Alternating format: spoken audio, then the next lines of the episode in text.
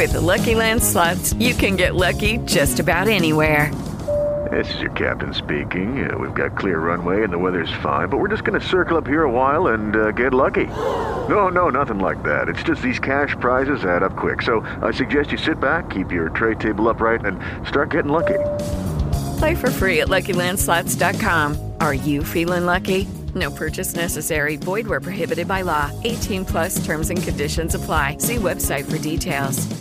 Hello, it is Ryan, and we could all use an extra bright spot in our day, couldn't we? Just to make up for things like sitting in traffic, doing the dishes, counting your steps, you know, all the mundane stuff. That is why I'm such a big fan of Chumba Casino. Chumba Casino has all your favorite social casino style games that you can play for free anytime, anywhere with daily bonuses. That should brighten your day a little.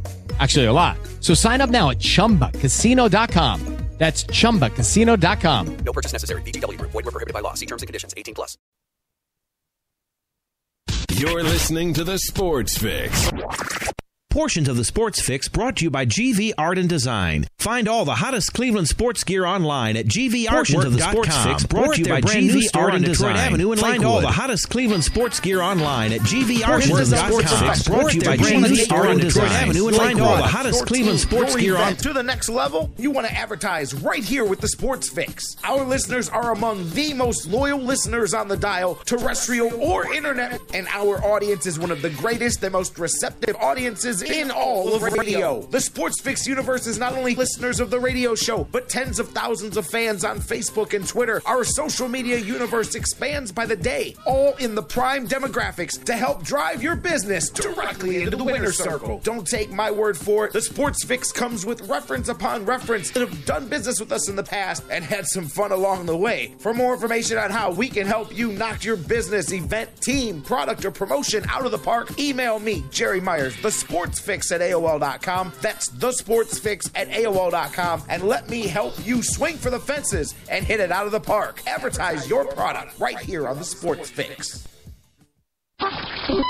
Hey, it's Hugh Hewitt, and when I want to know what's going on with the Cavs, the Browns, and the Tribe, I tune into Sports Fix.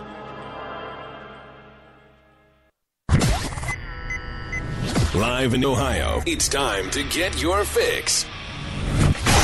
The Sports Fix.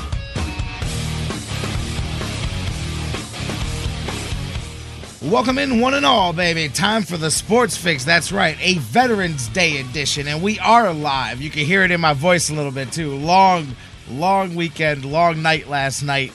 You put on the tights, you get in the squared circle, and that's what happens to you. I've got a bridge in my nose. Looks like somebody dislocated my septum from my forehead, but that's okay. We are here. We are live. It is Veterans Day. It is the Sports Fix, baby. And we are going to lock and load and rock and roll like we do each and every weekday at noon, live right here on the sportsfix.net, streaming around the world on Spreaker and Mixlr and the mobile apps, and on 24 7 digital delay on iHeartRadio, iTunes, Spreaker, Stitcher, SoundCloud. Oh, there's so many platforms. Each and every one of you a part of the Sports Fix Nation. Welcome in. I'm your host, the Big Daddy on the microphone, J Rock Jerry Myers with you from now until 1:30. 90 minutes locked and loaded today. John McMullen from the Sports Network. Every Monday he's with us. He'll be with us today, and we'll look. Hey, the Browns are on a bye week, but there was a whole lot of football this weekend. Man, an upset heavy weekend too. I'll tell you, some crazy game. Just it, it just shows the the any given Sunday thing. Can't wait to talk to John McMullen about that. We'll get his midseason look at the Browns as well. And of course, now the bye week over for the Browns and the Buckeyes. So we'll start gearing up for some double shots of football coming up this weekend. We've got Dan Wismar from the Cleveland fan. He's with us at one o'clock as he is every Monday. We'll kind of talk a little bit more about the Buckeyes at midseason. Look at how the results of this past weekend do they help? Do they hurt? Do they really eh, par for the course when it comes to the Ohio State Buckeyes and their hopes to move into one of the top slots for the national championship game? Dan Wismar from the Cleveland fan, he's with us. We're going to talk a little bit of Indians. Hey, the winter meetings are getting ready to kick off, so that means some moves getting ready to be made. We'll talk some Tribe Cavaliers up and down weekend for them. Talk some Cavs hoops, Veterans Day. I've got some stuff to say about that. Whole lot going on. Phone lines are open early 216 539 7535 is the number to call 216 539 7535 is the number to call. Hey, if you can't get to the phone lines, hit us up on Facebook. Facebook.com slash the sports fix. Tweet with us at the Sports Fix CLE, and I'll read those comments live here on the program throughout the day. And you know what? Throughout the day, as I was saying, if you listen on digital delay, hit us up I read those on the air as well. So it's kind of 24 7. Same thing with the phone lines. They're open 24 hours a day. We take your messages even when we're not live on the air and we'll play them the next day. So it keeps it all one big sports fix 24 7 universe. Oh, you know what? In just a few minutes, too, I'm going to start this thing off right. We're going to give away a GV artwork t shirt from our friends at GV Art and Design. But speaking of giving things away, I want to start things off right off the bat, kick things off and say, for those of you that are in, and for those of you that are new listeners that didn't get in, this might uh, this might put a little put a little fire to your butt to make sure that you get in next year. The Sports Fix Fantasy Football League. You guys hear us talk about it when we do our weekly fantasy football segments with BJ Riddell. Well, I'm very excited. For those of you that follow us on those social media pages that I told you about, go check them out because we posted today for the first time the unveiling, if you will, as the American Dream Dusty Rhodes would say. But we had the unveiling of the official prize that's going to go to the winner of the Sports Fix Fantasy Football League, which consists of myself, a couple of people from behind the scenes here on the show, and a dozen listeners as well. And it's a it's something we've done for the last few years, but this year's prize pretty cool, a custom made championship belt, just uh, straight up, just WWE boxing UFC style championship belt. Says Sports Fix Fantasy Football Champion. It's got the logos. It's it's really nice. Our partners at Pro Am Belts in Toledo, Ohio, put this thing together, and I'm going to tell you now. This thing, I'm going to put a video actually of, of, me with this thing and talk a little bit more about it so you guys can get a closer look sometime this week up on our Facebook pages and on our Twitter as well because it's great. And if it this is the new thing, you see the football teams and you see Big Papi had one, you see Aaron Rodgers had one with the discount double check. If instead of trophies, in lieu of just awards and plaques and the, the typical things that people have given away for years, not just in sports, but in fantasy football leagues, in different prize contests, and all kinds of different things. Championship belts are becoming kind of the cool thing, and pro am belts. I'll tell you, they can hook you up, and they've got some great prices, some really good quality stuff. When you go look at the belt that they made for the, the Sports Fix League, you'll be like, wow, and you'll definitely want to hit them up. Our friends at Pro Am Belts, and I'll tell you more about them. But yes, the winner of that league, and out of the 14 teams, I would say it's probably eight people that have anywhere from a realistic to an outside shot of winning this thing. The other guys, unfortunately, a little too far gone, but top four make the playoffs, and right now I'm sitting tied for fourth. I'm not even guaranteed a playoff spot yet. This belt's so nice. I'm not even trying to give it away. I love the listeners, but I'm trying to put this bad boy on my mantle place as well. Although I will most gladly hand it over to whoever wins this thing. It's going to be good. Matter of fact, Bill Graham and Dean Samples, a couple of listeners of the show, leading the league right now. Uh, one of them's nine and one, one of them's eight and two. So those two guys leading the trail, but I'm, closing in. I'm closing in. But this thing is really nice, and I just wanted to give a shout out to our friends at Pro Am Belts. You guys go check out the pictures on our Facebook page or on our Twitter as well. Don't forget you can email us too, thesportsfix at AOL.com for those of you with longer takes. And remember, 24 7, one stop shop for all things Cleveland sports. TheSportsFix.net. Ah, now see, start talking about fantasy football. Now, some of the people that play in the league want to start chiming in with their comments. Everybody's got it. Everybody's got a reason. Everybody's got a reason why the week didn't go the way it did. How'd your fantasy football week go, by the way? Hopefully it went well. If not, Tune in every Thursday, 12:40 p.m. BJ Riddell's with us, fantasy football for winners, and he'll give you all the hookups and who to sit and who to start. Although I'm not, I'm not totally happy with BJ this week. I texted him, tried to get a little inside scoop. Luckily, I won this week, by the way, but I, I, gave him a choice of a couple of guys and said, which one would you play? Which one would you sit? And let me just say that the one that sat scored a whole bunch of points, and the one that played not so much. But that's okay. That's okay. BJ Riddell every Thursday, fantasy football for winners, great segment. So, hey guys, you know what? Real quick, I want to take a little bit before we get into diving about the sports and stuff because it is Veterans Day, you know, and and here in Cleveland that leads to the obligatory Bob Feller references, but it always makes me think it all it that and it does start with Bob Feller by the way, and it but it always makes me think of the differences between sports back in the day and sports now because we we are Bob Feller centric here because he's the, the Cleveland guy and he's our story, but uh, his whole era of guys. I mean, you got Joe DiMaggio and Ted Williams and these guys. How many guys could you imagine today? A guy like you know, let's just look at Ted Williams. Ted Williams he finishes a triple crown season. So much like Miguel Cabrera did last year, finishes a, a record setting legendary season.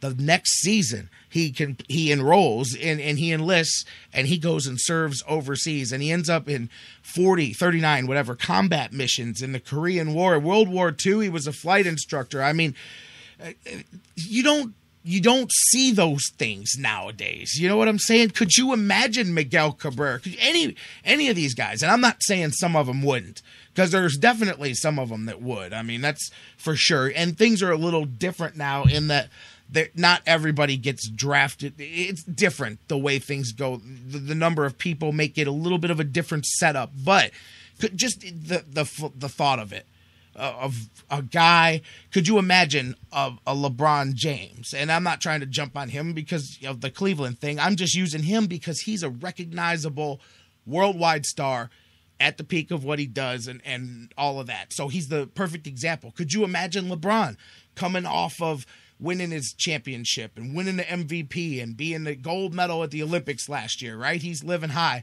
And could you imagine him holding the press conference not to announce what city he's going to allow to pay him millions and millions of dollars and bow at his feet, but to announce that he's going to walk away in his prime and go and serve over in Iraq or Afghanistan because he knows it's it's the right thing to do and he wants to serve his country and then come back over here. And and of course Bruce chimes in. That's exactly where I was going to go because you've all heard the story of Pat Tillman. That's exactly what Pat Tillman did. Pat Tillman, I mean, to me his story has always been so amazing. I mean, he turns down what was it? A uh, a one one point something million dollar contract months before from the Cardinals because no, this is what I've got to do. This is what I want to do. And of course, we know the story turned out that it was friendly fire that killed him. But the, the point remains the same. And you know what? I'll never forget. Every year I bring this up, Veterans Day week, when this is one of the things that we talk about. And the last few years, there's always there's always a guy. Last year, I got so mad, really mad on the air. I remember we were on live on Saturday nights over on the other station, and I got so mad because this guy chimes in on our Facebook page during the show and and says Pat Tillman was an idiot. And I'm like, what? And and he, I said, call in. And this guy calls in, and we have this whole this whole to do because he says Pat Tillman was stupid because nobody should do that nowadays. Who would walk away from all that money and from their own life to do something like serve in the military like that? And his he, I couldn't. I mean, I couldn't believe it. I could, I guess, because that's the whole that's the mentality of a lot of people nowadays. The, the, thought process is different, and that's why I say you'll never see guys do that kind of thing. But this guy said that, and I'm like, you know what? I would get mad at you, except it's the fact that people like Pat Tillman go and serve overseas and die that gives you the right to say something like that and do it on the air and tell people that. And I mean, he was clearly, you know, he was trolling for an argument and for comments. Uh, whenever people say something so blatantly firestorm like that, you you know what they're looking for, and that's what that guy was looking for. And and you know, I let him make his point, and then I countered back. I just he really hung himself because he just kept going, and and I'm like, that's a sad state for your mentality and the mentality of people like you. Because I'll tell you what, if we end up with a whole society like that, and I'm just saying, I'm not trying to go into this whole thing, but if we end up with a whole society of people who think that it's somebody else's job to do that and it's somebody else's job to go over there and protect us and we should worry about our money and we should worry about our our, our things and, and we don't want to give up our lives. Well, if that's the case, then we're all dead because there will be nobody serving. If we're all looking to the next guy to do it, there's nobody doing it. So it takes a guy like Bob Feller, like Ted Williams, like all of these guys, Pat Tillman, these guys that we've talked about. It takes those guys to get up and say, you know what? I don't care. And even though the money's different, hey, Bob Feller, Bob, I, I truly believe he's the kind of guy that would have done that in the modern era. So, and, and you equate dollars for dollars from the time that he did it to the time now. It's the equivalent of walking away from millions of dollars. It's the equivalent of walk, and it's in the prime too. It's not at the end of the career when it's like you know I, I felt like i wanted to give more. It's in the prime. It's in those years where where your agent and your attorney would be sitting down with you right now and showing you all the zeros and saying this is what you're giving up. That's that's kind of the thing. And you could go through. It's not just those guys. I mean there's dozens over the over the years. Actually as i was putting together a list of the names this was kind of what made me wanted to go in this direction with the conversation was so how heavily skewed the names were towards older generation guys and much much less towards the guys from the modern era. And i will give you again what i said at the beginning of this which is part of that all comes from the differences in the way the military goes and stuff like that. But i mean there's so many. I mean willie mays i mean i got the list. I mean you could just Lucky Land Casino asking people what's the weirdest place you've gotten lucky? Lucky? In line at the deli, I guess? Aha, in my dentist's office. More than once, actually. Do I have to say? Yes, you do. In the car before my kids' PTA meeting. Really? Yes. Excuse me, what's the weirdest place you've gotten lucky? I never win and tell. Well, there you have it. You can get lucky anywhere playing at LuckyLandSlots.com. Play for free right now. Are you feeling lucky? No purchase necessary. Void where prohibited by law. 18 plus. Terms and conditions apply. See website for details. Hello, it is Ryan, and we could all use an extra bright spot in our day, couldn't we? Just to make up for things like sitting in traffic, doing the dishes, counting your steps, you know, all the mundane stuff. That is why I'm such a big fan of Chumba Casino. Chumba Casino has all your favorite social casino style games that you can play for free anytime, anywhere with daily bonuses. That should brighten your day a little. Actually, a lot. So sign up now at chumbacasino.com. That's chumbacasino.com. No purchase necessary. VGW Group. Void were prohibited by law. See terms and conditions. 18 plus. go through Nolan Ryan. These are all guys that walked away from what they did in the middle of what they did and served their country and then came back. They all walked away from some of their some of their prime peak years. I mean, the list goes on and on. Yogi Berra, D- David Robinson. You guys remember? I remember growing up and he got drafted, and I remember like all the sports people wanted him to come out and play. But you know, David Robinson, man, he did he did his, and he could have got the exception too, if you guys remember, because they allow like I believe there's been other people that when they've been drafted or when they've gone to a a like something like that, some something kind of unique like that. I think they've been able to get exceptions before, but not David Robinson. He made the Spurs wait. The Spurs took him knowing what they would get, and he knew he knew that he had a million dollar NBA career sitting in front of him. But he went and did his tours of duty that he had to do. He went and did his military commitments first the admiral before he went out there and played ball. And I mean, and there's a guy. Look at we talk about now. Now we talk about should guys play their sophomore year because they get hurt before they go to the draft playing the sport that they're going to play professionally. Should they risk an extra season of play and risk their future earnings? These cats were risking their lives forget their future earnings. They didn't have agents sitting there pulling out the pie graphs and the charts and saying, "Look at what you're doing here." Uh, you know, so it's a different mindset, and that's not to say, and I will say this again, that's not to say that we don't have guys among us and in our sports that would stand up right now if Dollar to Donuts was the same, they would do the same thing. There are, I truly believe there's guys like that, and that's where it's a little different. But it's just, it's a good way to intertwine the world that we live in in sports. It's such a good thing. You look back and see those guys, and it's just amazing. But the list really does heavily spewed, skewed, excuse me, towards the guys from more back in the day and less towards now. But as I said, could you imagine? Could you imagine a guy nowadays? Doing that, walking away, saying, "Hey, you know what? I've got to go do what." And you know what? If he did, some idiot, some talking head on some station would say, just like that guy that called my show last year, and say how stupid that guy was for going out there and doing it. When, in all honesty, stupid is the person that would make a comment like that. Ken Norton Sr. on my list here just reminds me because as I turn to my right at my desk. I've got a black and white autograph. It's nice too. It's uh, one of those professional, you know, done in a dark room photographs taken from Ken Norton and Ali, and it's autographed by Ken Norton as he's decking Ali. And then underneath it, I've got my my prize paperweight. It's an actual bronze fist, life size bronze fist of Ken Norton Sr.'s hand, his right hand, and it's huge. You hold it up next to yours, his thumb. It's like it's it's ridiculous. It's like the size of a freaking Johnsonville brat. I'm telling you, this guy's hand is um just a ham hock, man. But I, he's on my list too. And I look to my right and I go, oh yeah, that guy right there. So on top of being a boxer, on, on top of being a member of four different Hall of Fames, he was also a Marine and that's just uh, that was just a tie in there. I'm telling you, as I look on the list, there's hey, that guy, Ken Norton. So, you know, Veterans Day, all that wraps up to the fact that even though it's not the same. I, just want to get back to that. I'm definitely not sitting here saying, "Hey, look at these guys aren't going out there and joining." But you know what? Pat Tillman wasn't that long ago. Pat Tillman wasn't in another era. Pat Tillman was in today. I mean, it might have been you know however many years ago it was, but it was this era.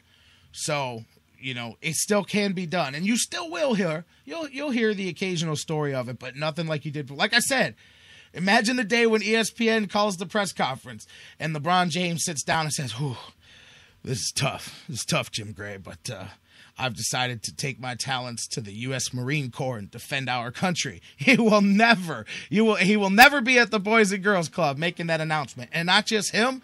I dare say the majority of athletes just like him. But without those guys, not those guys, without those guys that do do that, without those guys that have done it, and without guys like Pat Tillman who have given the ultimate sacrifice, we don't get, I'm not sitting here talking to you. You don't have the rights and the freedom to sit there and listen to me. We might all be listening.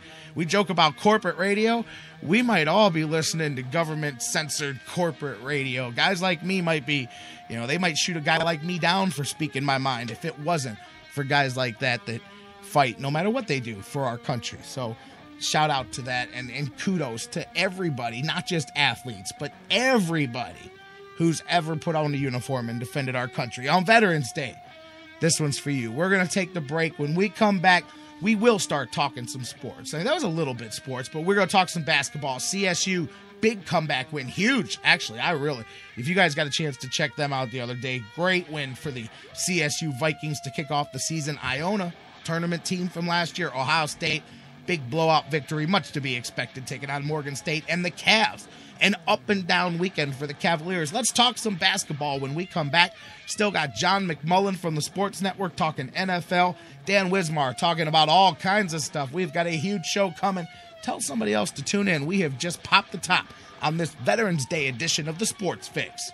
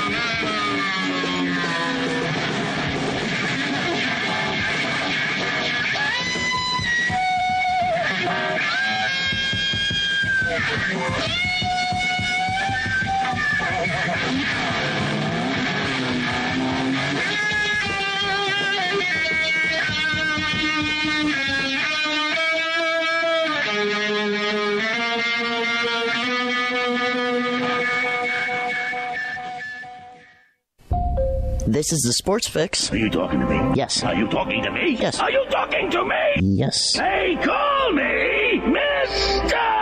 Pig! Ah!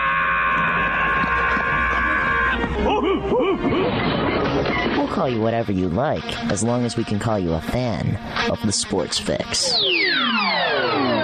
Guys, want to take just a second as we head into this break and remind you about the official business printing source of the Sports Fix, our friends at Signs and Ship. Signs and Ship, I'm telling you, Chris and Pam, they've taken care of me since day one, and they can do the same for you. Whether you're a small business that's already been established and you're looking to grow to that next level and expand your business, or perhaps you've got an idea that you just know is going to be a great business and you need to figure out how to brand it and how to promote it and put it out there, Signs and Ship is the place for you. If you need a logo, they can create one for you. They have a fantastic graphic designer. Business cards, signs, banners, yard signs, mobile advertising, anything you can think of that you need to promote your business, they've got it at Signs and Ship. The best thing about them, too, is each of their locations, whether it's the home base here in Elyria, Ohio, that I work with, or their spots in Virginia, Florida, and Pennsylvania, it's all local sourced very important to me because we all understand that small business is the lifeblood of the community. So check them out, signsandship.com, or call Chris and Pam today, 440 323 6060, the home office in Elyria, Ohio.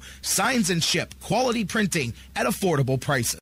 You're listening to the Sports Fix. We'll be right back. You love Cleveland, and you already know how much we love Cleveland. You know who else loves Cleveland? GV Art and Design.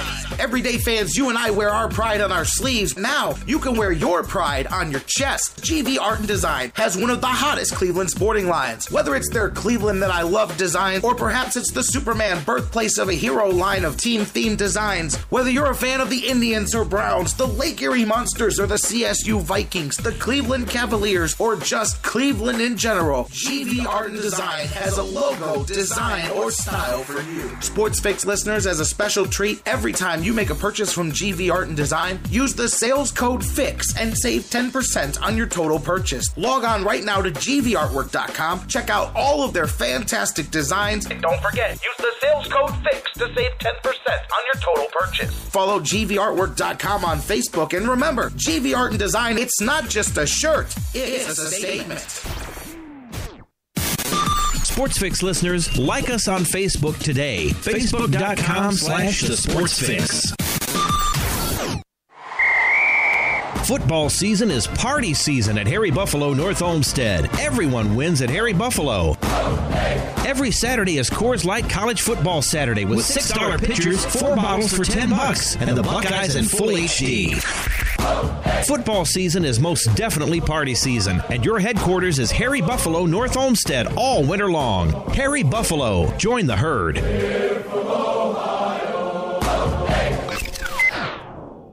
Portions of the Sports Fix brought to you by Quick Lane at Valley Ford Truck, home of the low price tire guarantee. Quicklane.com slash Valley Ford Truck. Hey everybody, this is Jerry the King Lawler from WWE, and you're listening to the Sports Fix. Hold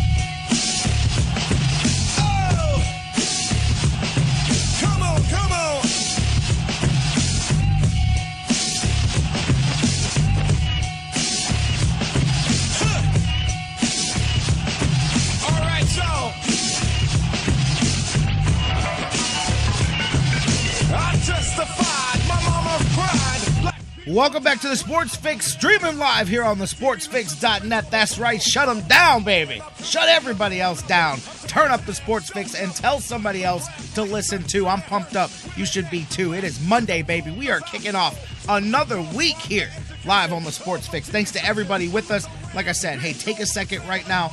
Tell somebody else to tune into the show. Tell somebody else to take a listen. Whether you're on Facebook or Twitter or whatever you're on, use your social media in Mixlr.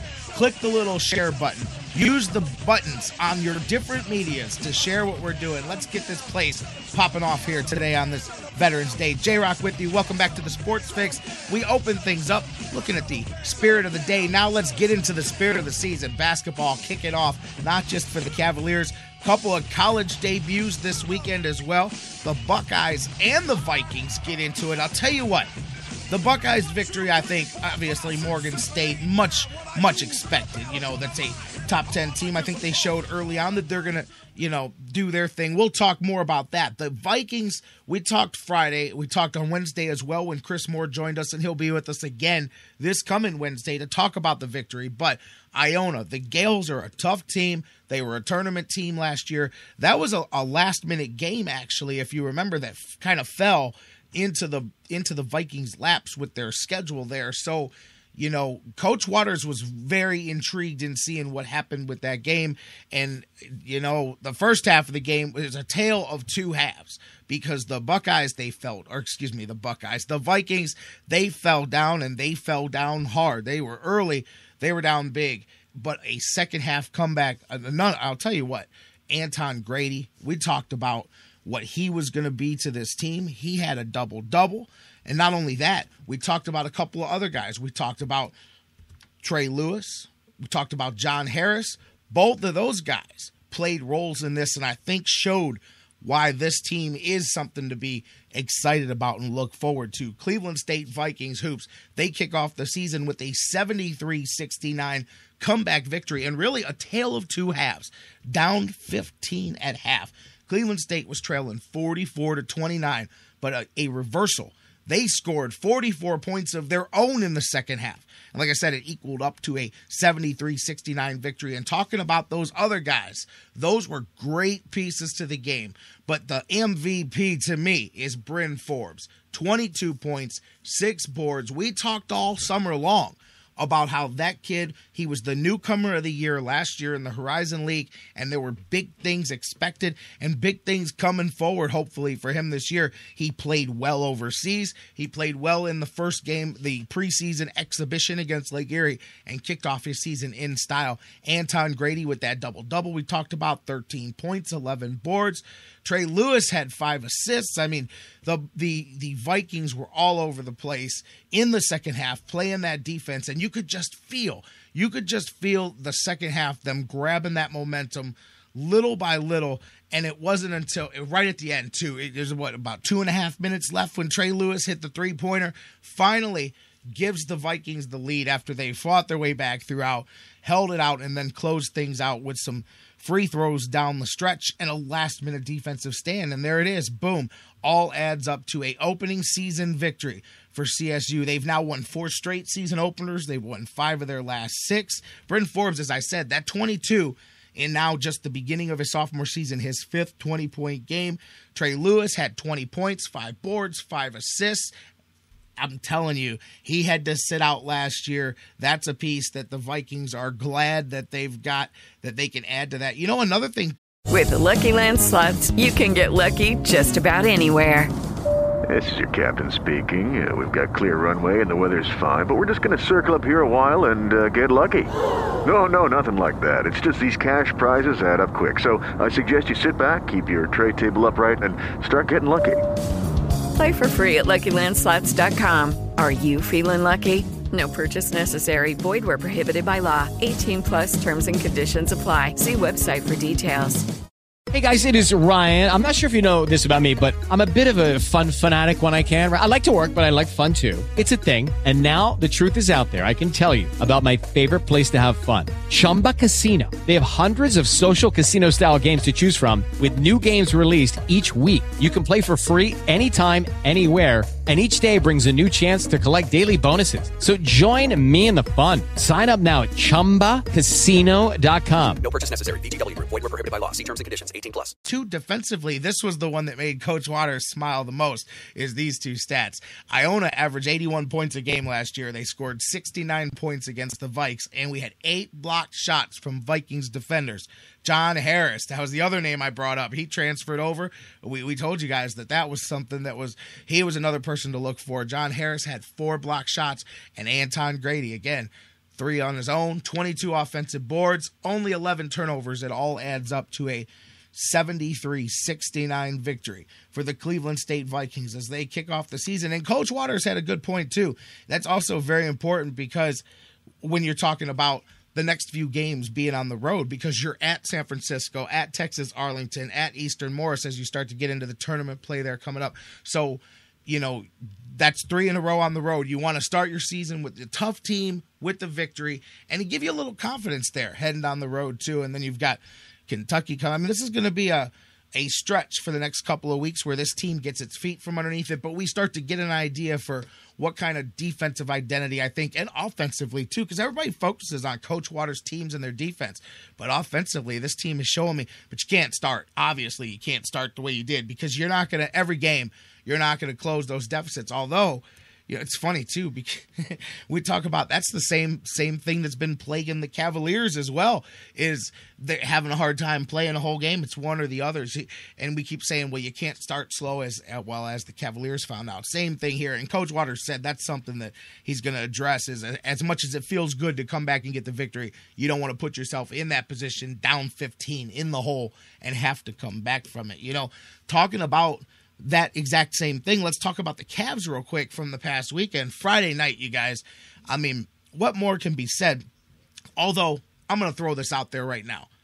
Uh, there were some people driving me nuts. This is why Cavs Twitter. We, you guys, you guys know my thing about game Twitters and how some of the fans, and I use air quotation marks as I say that because I doubt their their their true fanhood. Some of the things that I see during the games, I don't like it. It's why I turn off Twitter for the most part during the games anymore because it's just not fun. It's just not enjoyable to me to listen because I'm watching people in in game 5, in game 6 and I'm watching fire Mike Brown hashtags going out here and how this is the worst. This team's worse than the three past Cavs teams put together. And I'm I'm like, listen, you guys are driving me nuts with this stuff, man. I can't.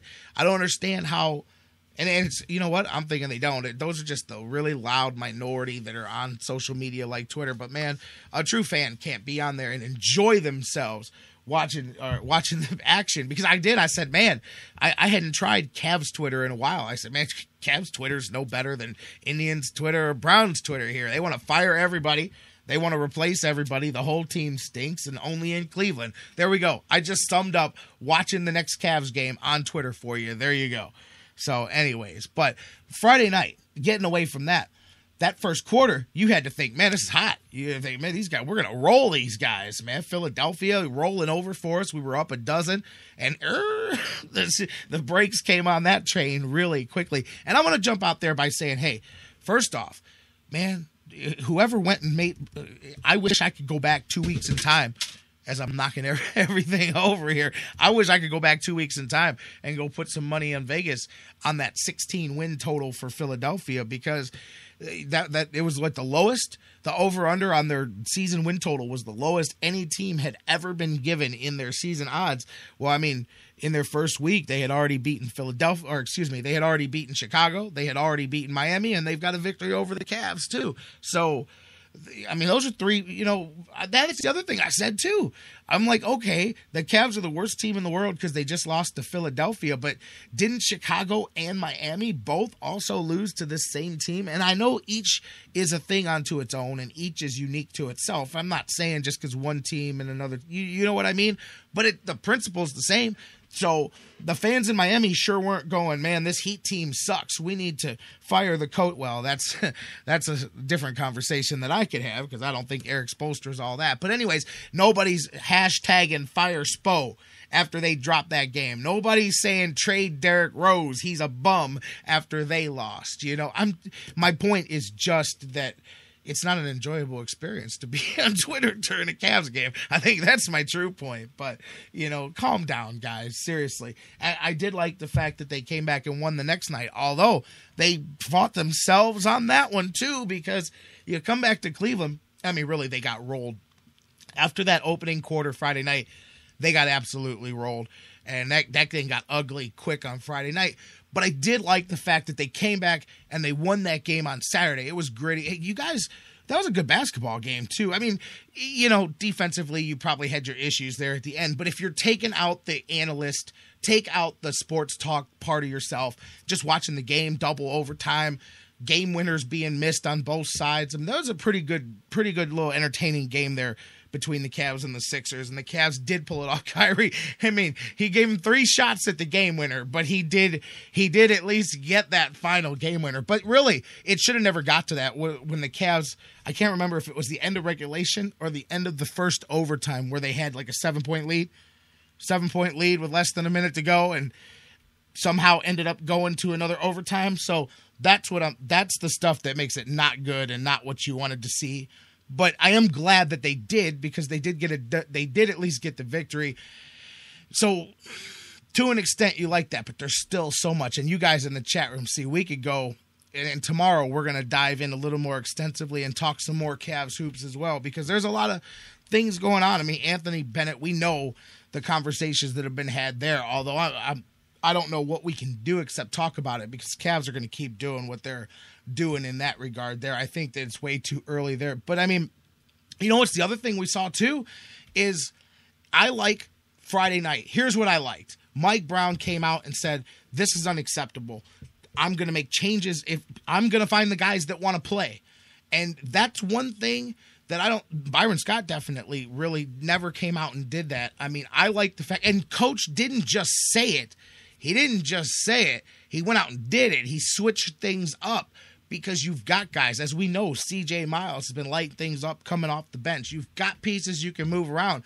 And I but I do like that Mike Brown wasn't afraid to come out there and say, hey, and this was on Friday night, and he came right out there and backed it up on Saturday. Say, listen, we've got guys, we can we've got the right guys. I've got to figure out where my guys are. I've got to figure out who wants to play, who's going to give me a consistent effort. Because he was exactly right Friday night. He's like, we got guys playing two thirds, playing three fifths of the possessions on defense, but on the other possession, that other 30% of the game, they're looking to the next guy to pick up the slack, and that can't happen. And I agree. And that's the thing we talked about with the, the depth.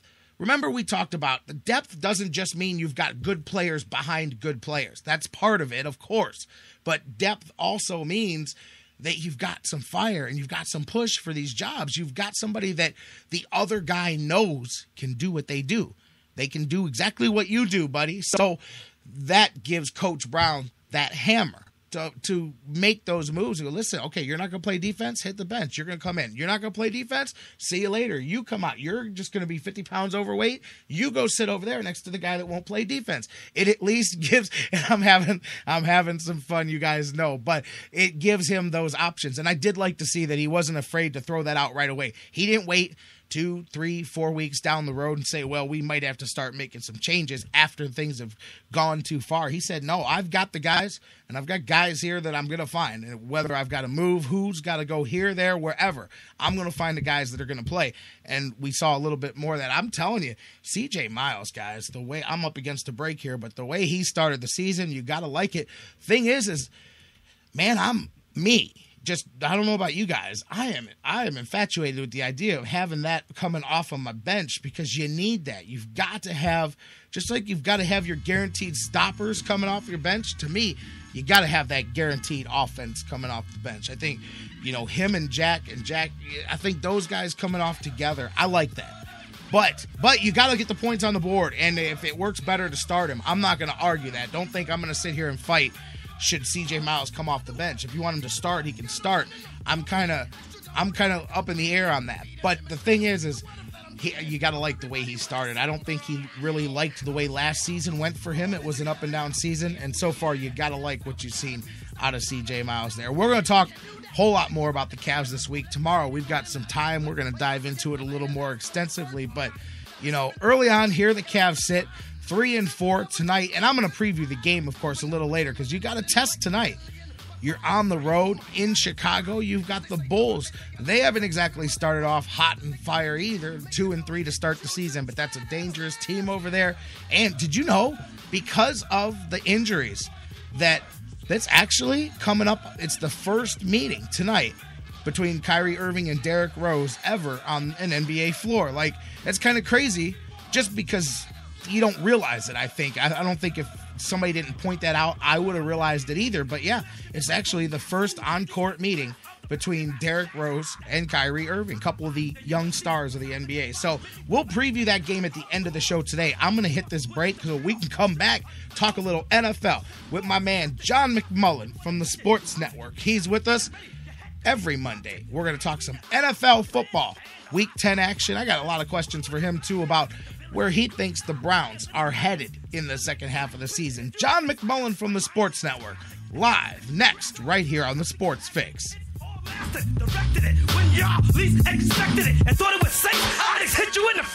Slam. Let the boys boys. Slam.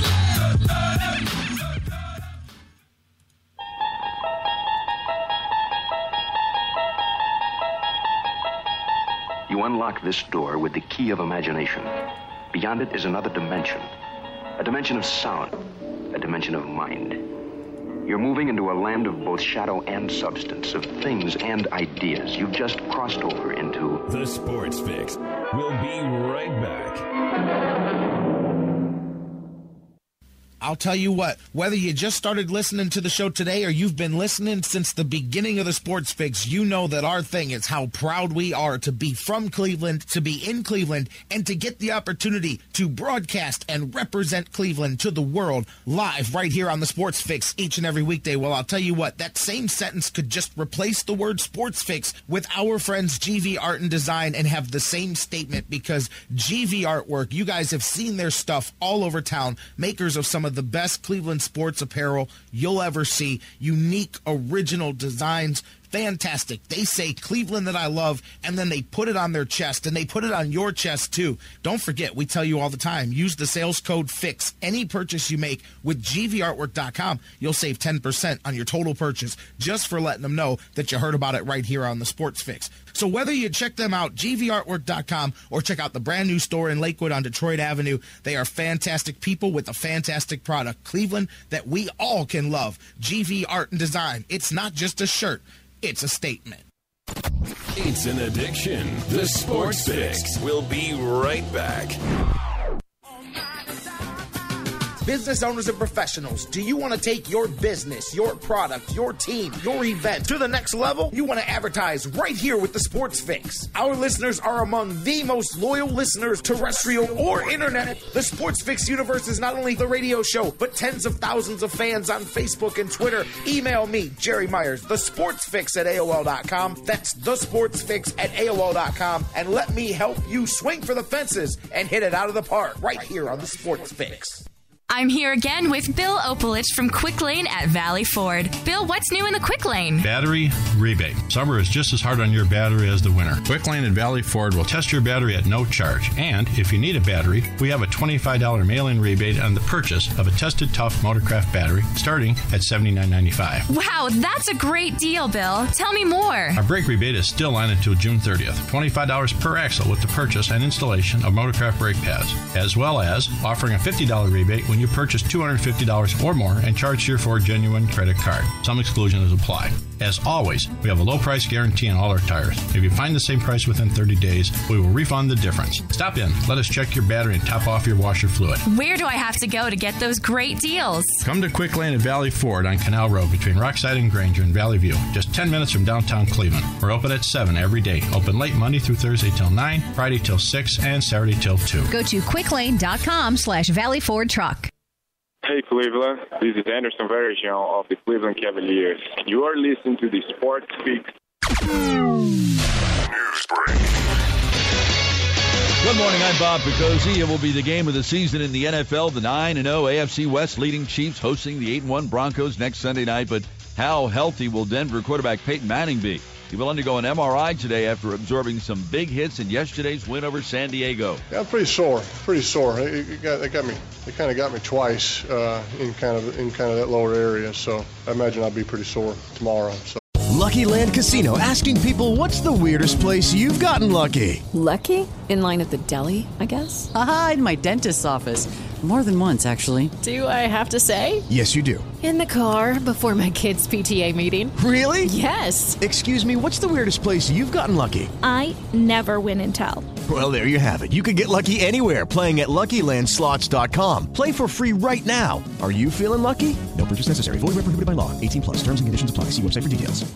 Hopefully, tests uh, show show nothing, and it's just just kind of sore and aggravating. But not sore enough to prevent Manning from throwing four touchdown passes. The Miami Dolphins have broiled in controversy over locker room issues. Will visit winless Tampa Bay in Monday Night Football, 8:30 Eastern Time on ESPN. The Braves announced this morning they will be moving from Turner Field in Atlanta to a new stadium in Cobb County in 2017. Their 20-year lease at Turner expires following the 2016 season. Yahoo Sports is reporting that the St. Louis Cardinals are continuing discussion, discussions with the Colorado Rockies about a possible trade for shortstop Troy Tulowitzki. Baseball's general managers owners meetings get underway today in Orlando.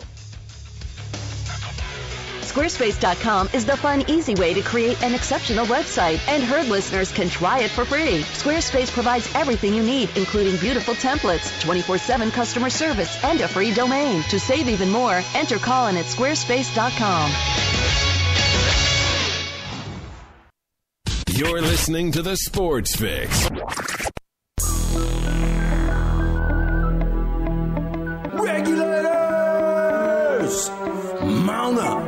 It was a clear black night, white. Welcome back to the Sports Fix, streaming live here on the sportsfix.net. Yeah, that's right. Pulling out some old jams on the music today. Welcome back to the show. J Rock with you, getting ready to go to the phone lines here. To talk to my man in just a second. He's having some connection problems here. He has called me and hung up a couple of times here. So we're going to try to figure out what's up on his end. John McMullen from the Sports Network joining us here in just a second. We're going to talk some NFL football week. Man, I'll tell you, Peyton Manning, I'm still chuckling a bit. I, I like how I like how dry his humor is. He's last night he was funny. He said, you know, got to get an MRI on the back and the low no, excuse me, the lower body because you know the Vegas people, you know that's kind of important. They need to know that stuff, so we'll go get it checked out. But he's just he's so dry with his sense of humor. It's pretty funny. But you know what? That's a big matchup coming up next week. That's one of the things I wanted to talk to John McMullen here. Plus, I kind of want to talk to him about his outlook on the Browns. Like I said, he's been here three times now, and I have lost him each and each and every time. So I'm hoping that everything's okay on his end. But man, it was a crazy, crazy weekend, even without the Browns playing this weekend. Of course, there's still a game tonight, but capped off last night. The Saints just rolled the Cowboys. And yeah, Jerry Jones doesn't look too good, even though, you know, I had my thoughts in the past. We've talked about it with Rob Ryan when he was the defensive coordinator here in Cleveland, but most definitely um, it doesn't make it look good. Um, there, there's John McMullen texting me now. I don't know what happened, but I'm going to tell him to call back. Anyways, um, doesn't make him look too good making that switch at defensive coordinator there. Saints just absolutely rolled, put up 49 on that Cowboys last night. Looking around though, I mean Arizona, you know Houston. We've talked about them being a runaway train, but to me, I mean Carolina. They went five in a row now as they took care of San Francisco, held San Francisco to three field goals too. I mean, there's so much parity here in the NFL. Jacksonville finally got off the schneid there, got the 29-27 win over Tennessee.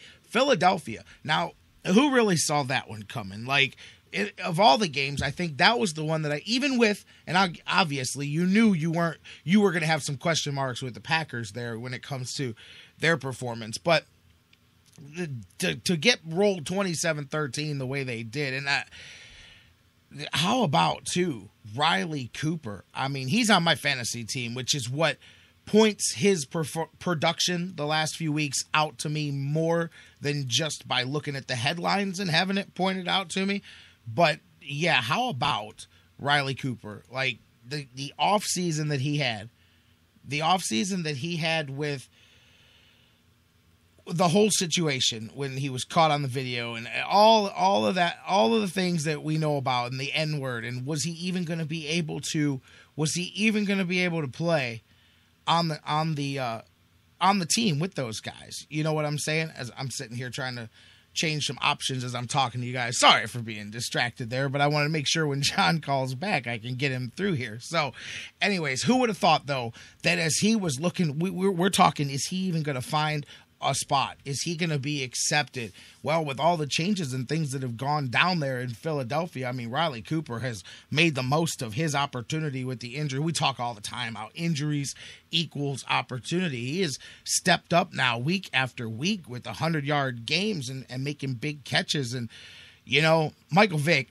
you got to think the ship sailed on Michael Vick up there, too. Is this offense, you, it's really the tale of two offenses there when it comes to Nick Foles and Chip Kelly and this Eagles offense. But man, they put it to the Packers yesterday. As I said, I just didn't really see that coming. I I didn't think Philly was going to go into Lambeau and roll the Packers the way they did, even with the injury problems and all of that with the Packers when it comes to Aaron Rodgers and their quarterback position. So wow, I mean, hats off to them. Eagles have now pulled themselves up to five and five. They're they find themselves in the same boat as. Here's what's funny: the Eagles are five and five, five and one on the road which means they're 0 and 4 at home. You know what I'm saying? That's crazy that that team. I mean, maybe maybe just Philly just makes it makes it makes it. I don't know. I don't know what it is, but they leave Philly and they play completely different. I mean, and they go on the road there, as I said, and roll roll the Packers in Lambeau. Packers now sitting at five and four. Looking at the standings around, I, I started this off talking about how the results this week show parity around the entire league. And looking at the records, you see that too. I mean, same thing in the AFC. We're looking because of the Browns. We're looking, of course, at the AFC North and saying, well, this thing's wide open. But I mean, the entire AFC, you take away those top couple of teams here, take away the top teams, everybody else is within six and four, five and five, five and four, even four and five. That that whole window there of teams that within two weeks can flip flop each other because that's kind of two games is the most I think you know separation. Other than that, then you need you need circumstances beyond your control to happen. And I'll tell you, yesterday the biggest result, talking about all of the games, clearly has to be Cincinnati. And man, what what what a interesting situation a lot of Browns fans found themselves in yesterday as they hit me up saying, I can't believe this. I'm rooting for the Ravens. I've never done this before in my life. Baltimore in overtime defeats Cincinnati, which does us a huge favor here in Cleveland because you've now chipped half a game off of that distance between the Indians, or excuse me, the Indians. as I got a comment coming in about the Indians, uh, you chopped a half a game between the Browns and the Bengals there, which now puts even more of a spotlight on the next week's game. I'm going to the phone line. I think I've got my man John McMullen. John, are you with me? Yeah, I'm here, Jerry. What's up, my man? I don't know what I don't know what was happening, but well, technical I'm, difficulties. I'm glad we got you now because I was like, boom, I was going to you and you dropped off, and I'm like, where'd John go? All right, we're gonna get John back, and then I, I what else can I do? You texted me. I said, hang on, guys, he's texting me. I answered you on the air, so it's good to have you back. And hey, man, this was wasn't this just a just kind of a, a, an odd week here in the NFL. Not odd, maybe in that it showed the parity really that we talk about in the league. I was talking about some of these games while I was waiting on you. I was just finished talking about the Eagles. How about them going into Lambeau, 27-13 victory. They're now 5 and 1 on the road and 0 and 4 at home if you can make sense of that.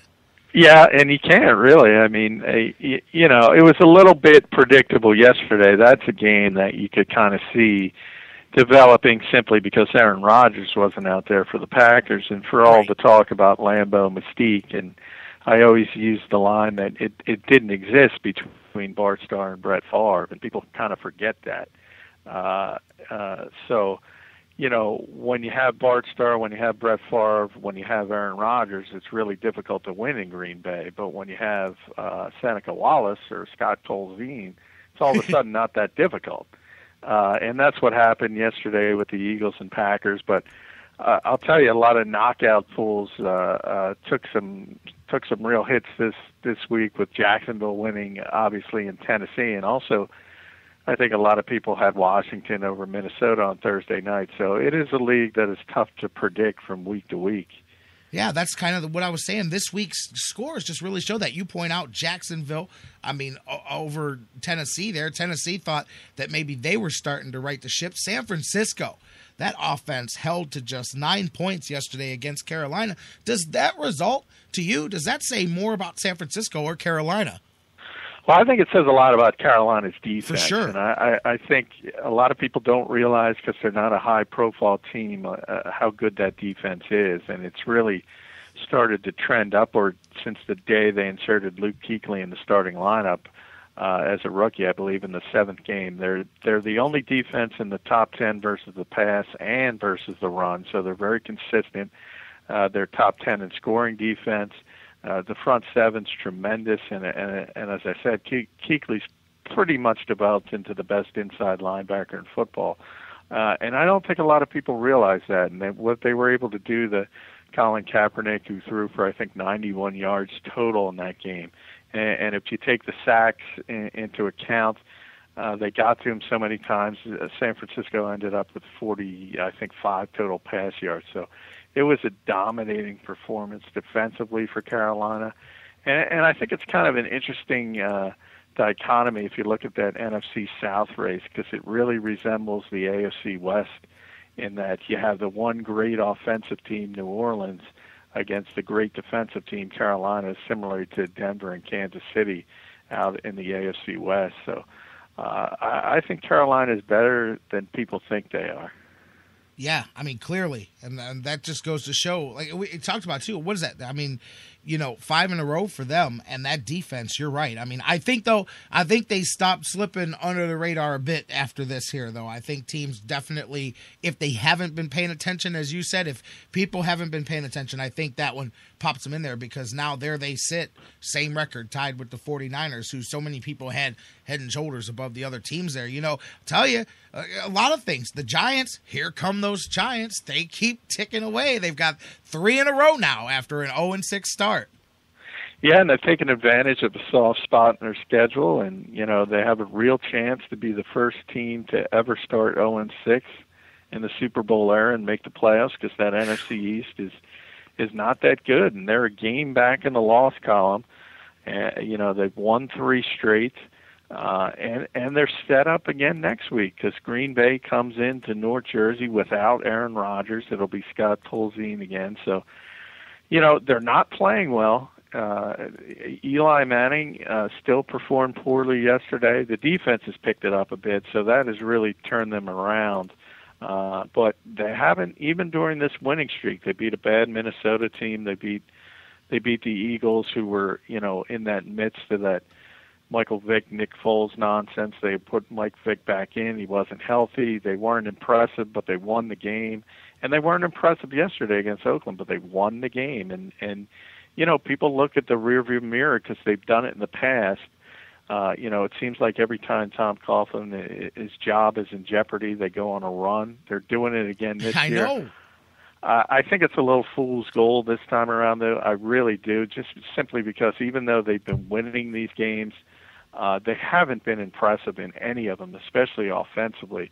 Going back to that that uh, Vikings game, if you remember that game, Eli Manning had thrown uh, uh, an out pattern that was a just an absolute pick six going the other way, and the Marcus Sherels of the Vikings dropped it. And I think uh, one play later, he also fumbled the punt, and the Giants got the ball at the three yard line. That totally turned that game around, and that's what started this little run. But as I said, until Eli Manning starts playing better football, I, I don't think the Giants are, are a serious contender even in that watered down division. You know what, too, and I agree with you, but I, it is going to be fun to watch. I'd like to see him come close, just because I think that's the NFL's dream is just to be able to say that an 0 6 team made the playoffs, because at that point, you you could pretty much any start to any season, no team can get no f- fan base is always going to hear. They're all they're going to hear is well, the Giants went zero and six and they made it to the playoffs. So it opens up that parity and it opens up fans' hopefulness even more. If you can even have that team still in the playoff discussion with a couple of weeks left in the season.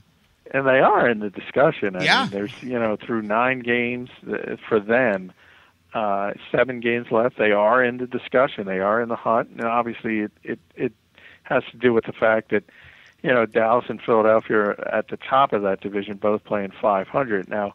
If they were in, in you know a division with the Chiefs or or the Broncos or the you know the Saints, obviously it would be a different. Uh, they wouldn't be in it, but you know they've taken advantage of their situation. As I said, you know, coming off the bye, they had three straight home games, and they won the first. They beat Oakland. They have an Aaron Rodgersless Green Bay team coming in, and then after that, they face Dallas at home. So they could be right back on top of that division in, in, in two weeks from now. That's amazing. That's amazing. You know what else? Another one I wanted to bring up before we get into the AFC North.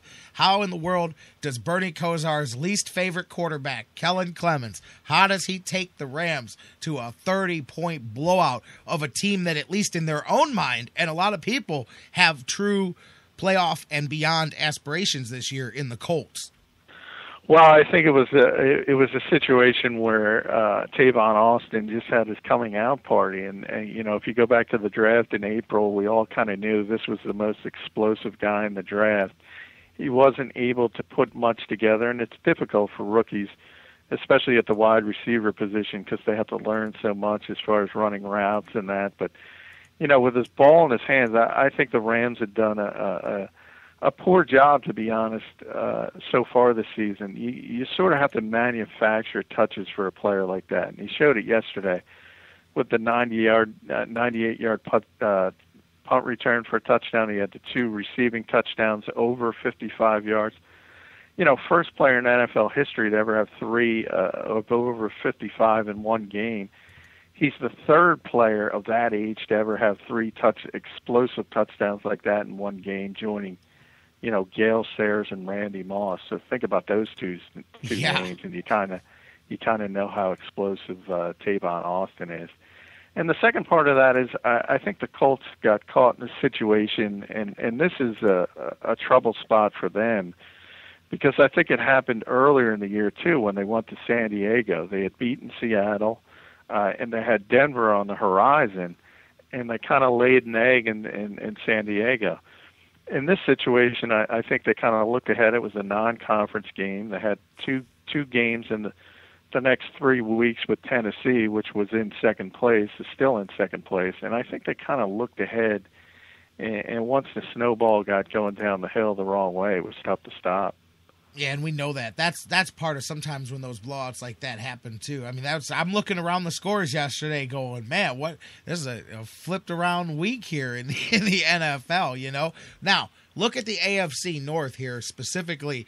Pittsburgh defeated Buffalo, but more more important, I think, to Browns fans, that Baltimore Cincinnati game. I said it. I had a lot of Browns fans hitting me up yesterday saying this is crazy because I have to sit here and root for Baltimore because it, you know, it behooved the Browns for the Bengals to lose, and they did in overtime. Baltimore with that victory there.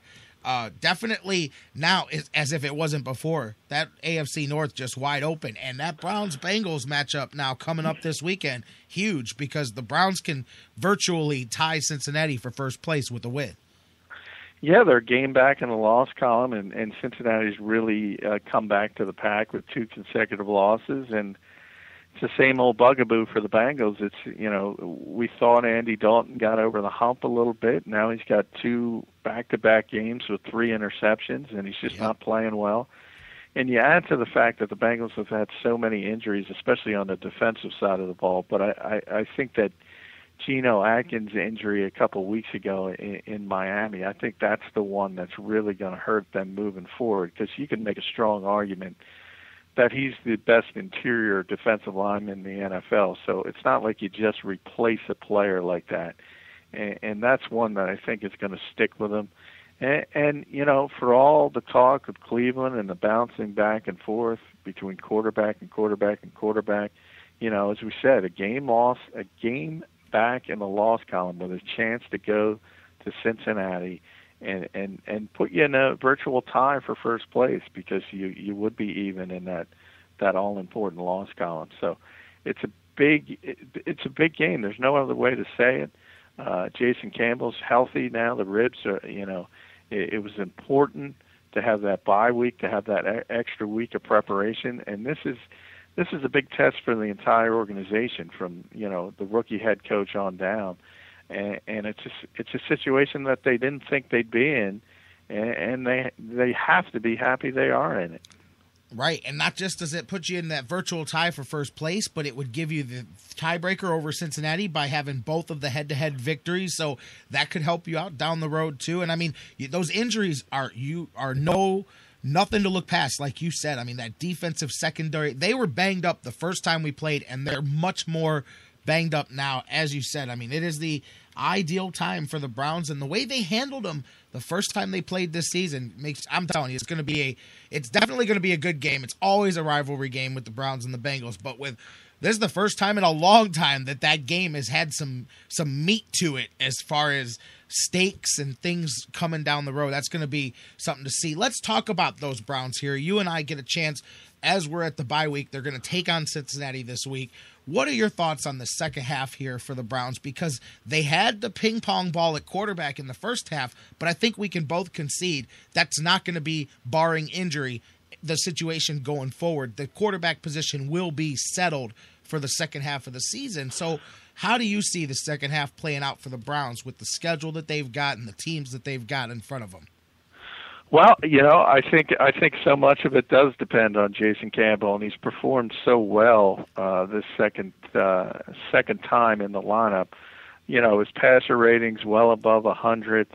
Uh, he's been able to extend plays. He hasn't thrown an interception yet, which has, you know, been a problem in the past, it, it, taking care of the football. But uh, what I think has been most impressive with him since he's gotten a second chance is what I is that ability to extend plays and and that's when a guy like Josh Gordon can be so effective down the field when you know guys are are, are breaking down and and and looking into the backfield and you have a uh, just a big played guy like that. And I, I don't underestimate. I, I don't think people should underestimate, you know, how much impact he's made on that team since he returned from the suspension because it's really given you that field stretcher and and and and you know the threat of popping the top on the defense, which is very very important, especially for a team that has had no running game to speak of. I mean, we we we continually expect you know Willis McGahee to start to get his legs under him a, a little bit more, but you know let's be honest, he's averaging under three yards a rush, and you know I don't think he's had a run for over 20 yards so far this year. So you know not having that running game hurts, uh, but the fact that you have now two big threats on uh, uh, outside the numbers, especially when you can put uh, a hybrid tight end like Jordan Cameron, a guy who can create those mismatch, it, it really makes opposing defensive coordinators think. And you know, this is a big stretch. The next three weeks, I think, will tell the tale. And you're at Cincinnati. And the thing you have to understand about the Bengals is, you know, they're four and zero oh at home, so you know they're two and four on the road, but they haven't lost in Cincinnati yet. So that's a difficult test. And then you have two home games that that are winnable. Pittsburgh and Jacksonville.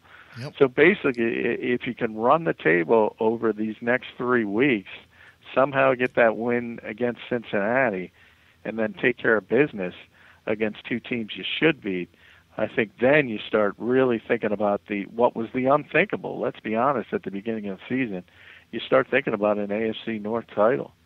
You're right because that's run. You talk about running that three game table. If you run that, you're in the driver's seat. You're controlling your own destiny for the rest of the way. And during the bye week, and I, I want to ask you because I took my Browns hat off, but I truly think that looking at a lot of these teams, especially in the AFC, the Browns are one of the few teams. Um, taking out the top couple of teams, but the Browns are one of the teams that have, to me, are playing better as each week goes by and getting better throughout the season than a lot of the other teams. That is what I think projects to me in the second half as them being able to make a run here. Is I like the way they seem to have improved as this season has gone on. Yeah, I mean, I I think uh, we've we've talked about it since early in the season. I, I think you've seen that constant incremental improvement on the on the de- defensive Yep. side of the ball, which has I I think has been pretty consistent. You know, the offense has been more herky jerky, but I think that stems from the the quarterback position and, and the fact that you know you've gone back and forth between three guys. So I think that's natural.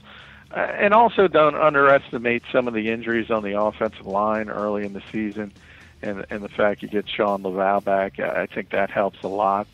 Uh, you know, but again, I, I think I think really developing a running game would would really give this team an extra oomph down the stretch, especially when things start getting cold. Uh, and and that's the one concern because I really haven't seen any evidence that that that's coming over the horizon. Yeah, my hopes are that during the bye week they did something. Whether it's more plays for Obadiah, I don't know what it is. Even if it's more runs with the wide receivers, you've just you've got to keep working on fixing that running game because if not, no matter what, like you said, as this weather changes, that's a big part of it. This is Cleveland. You know, next week when we talk, we are going to have a hell of a week to talk about. This is a marquee bunch of games coming up. Looking at the NFL slate for next week, I mean, you've got not just this Cleveland Cincinnati game we're talking about, but I mean, you've got some. Look at besides Kansas City and Denver, you've got San Francisco and New Orleans, New England and Carolina. You have got some good games coming up this weekend. Yeah, really. That's uh, you know from Sunday afternoon. You got as you mentioned, 49ers Saints, and then the Sunday night game is the Chiefs and Broncos, and then you finish it all up on Monday night with the Patriots and Panthers. Those are, as you mentioned, three marquee games, and and there's other good. I mean, Washington, Yeah, and Philadelphia key, and the NFC East, Indianapolis and, and, and Tennessee on Thursday night is key in the AFC South, and uh, obviously Cleveland, Cincinnati is is is really uh, a, chance for the Browns to tighten the screws on the Bengals in the in the North. So there's a lot of important games, and it, it had to happen at some point because we've had a couple lull weeks where you haven't really had those great matchups, and it really starts to pick up this week. And it works out that it's closer towards the tail half of the season, of course. But yeah, that's what you get. So now you get some of these some of these upper teams knocking each other off. It's going to be a lot of fun to watch some football, not just here in Cleveland, but if you're a football fan. And we're going to talk about it next Monday, John. Can't wait. Browns bye week's over now. The snowball starts rolling downhill as we work towards the end of the season. Looking forward to having you with us again next Monday as we keep talking about it. Hey, it's always fun. Thanks for having me, It Jerry. is. John McMullen from the Sports Network. We're going to take a break. When we come back, we're going to shift. We'll talk a little football. We're going to talk Buckeyes football, little Browns football, some Indians off-season stuff, maybe a little Cavaliers, a cornucopia. You know, it is November. We are getting to Thanksgiving time, you know, like Pilgrims and Indians. We'll make a cornucopia of sports talk with Dan Wismar from the Cleveland Fan when he joins us next, live here on the Sports Fix.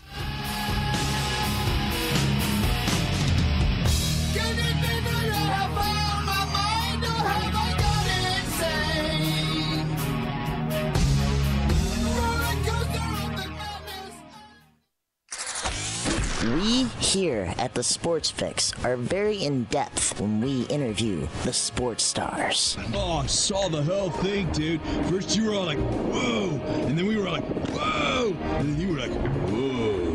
What are you talking about? You got serious thrill issues, dude. Oh, awesome. Maybe not, but you should still listen.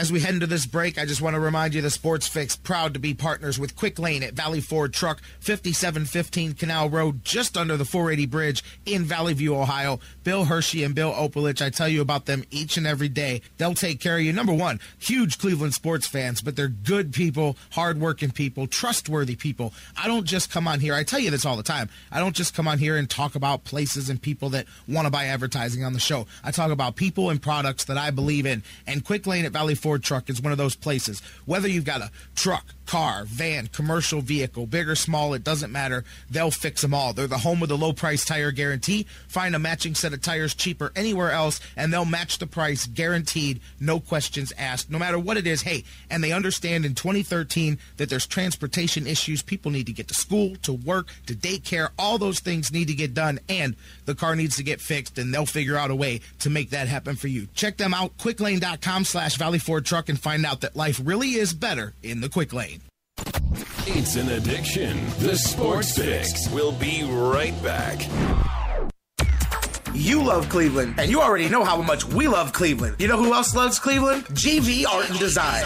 Everyday fans, you and I wear our pride on our sleeves. Now, you can wear your pride on your chest. GV Art and Design has one of the hottest Cleveland sporting lines. Log on right now to gvartwork.com, check out all of their fantastic designs, and don't forget, use the sales code FIX to save 10% on your total purchase. Follow gvartwork.com on Facebook, and remember, GV Art and Design, it's not just a shirt, it's, a statement. The Sports Fix is now available every day on the world's largest internet radio service, iHeartRadio. Download the free iHeartRadio app, subscribe to the show, and get your fix. At the corner of Carnegie and Ontario, it's basketball time at the Q. Have you gotten your copy of Cleveland's Finest yet? Highlighting the best moments, players, and media members in Cleveland sports history? In depth, personal interviews with some of the top names in Cleveland sports fill the pages of this incredible book. Joe Gray. Fred McLeod. Hector Marinaro. Discussing the most intimate and sometimes controversial details of the largest moments in our town's sports history. Indians have won the divisional title. A perfect game for Len Barker. What a win for the It's the first book written from the player's point of view, with the media that covered it and the fans that watched. Finally, the true stories are told. From a miracle in Richfield to the NBA Finals. The Detroit Pistons have been booby-trapped. From a perfect game to a World Series one pitch from victory. From a Wildcat High School dynasty to the golden days of the Browns, Barons, and Crunch, this book will change the way the entire sports nation looks at Cleveland. Cleveland, you will have an October. Cleveland's Finest by Vince McKee is this year's must have book for every Cleveland sports fan. Available now at Amazon.com, just in time for the holidays. This is your home run present. Get your copy today.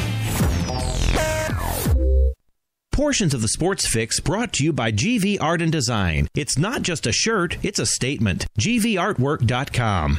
Hey, Cleveland, this is Ed Doherty, voice of St. Ignatius Wildcat football, and you're listening to the Sports Fix. Brass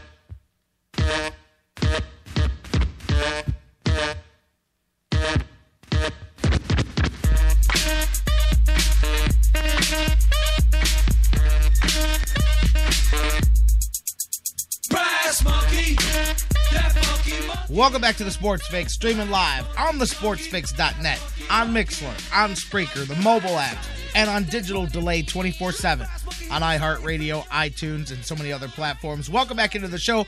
J Rock with you during the commercial break. I see my guys in the chat room going nuts here, talking about some high school football. Good weekend of high school football, and they are right. They the rematch is coming. The Iggy Eds rematch. They're working their way towards it. Both schools with victories this weekend. Eds and Cleveland Heights. That's going to be a good game coming up this weekend. We'll talk some high school playoffs a little bit later on in the week. I'm getting ready to go back to the phone lines right now. Every Monday, my man Dan Wismar joins us. Usually, we're looking back at the Ohio State Buckeyes and what they did over the past weekend, which so far this season has been a bunch of victories. But today, we're going to switch it up. Buckeyes didn't play, so we're just going to talk about whatever. Who knows? Actually, we'll talk some Bucks, some Browns, some Indians. It's always a good time. As I said, in honor of Thanksgiving, we'll talk a cornucopia of sports with my next guest, Dan Wismar, the Cleveland fan. Dan, always a great time to have you on the show. Welcome in. Thanks, J Rod. Good to be with you as usual. Uh, we're at the three quarter pole for college football, and uh, you know it's a off week, and just look back a little bit on uh, on the first nine games of the Buckeye season, and so maybe we can talk a little bit about that. But uh, what's on your mind today? Well, you know what? We did look back last week. Right now, I want to just look back at this past weekend because we talked about those big games that were on the slate.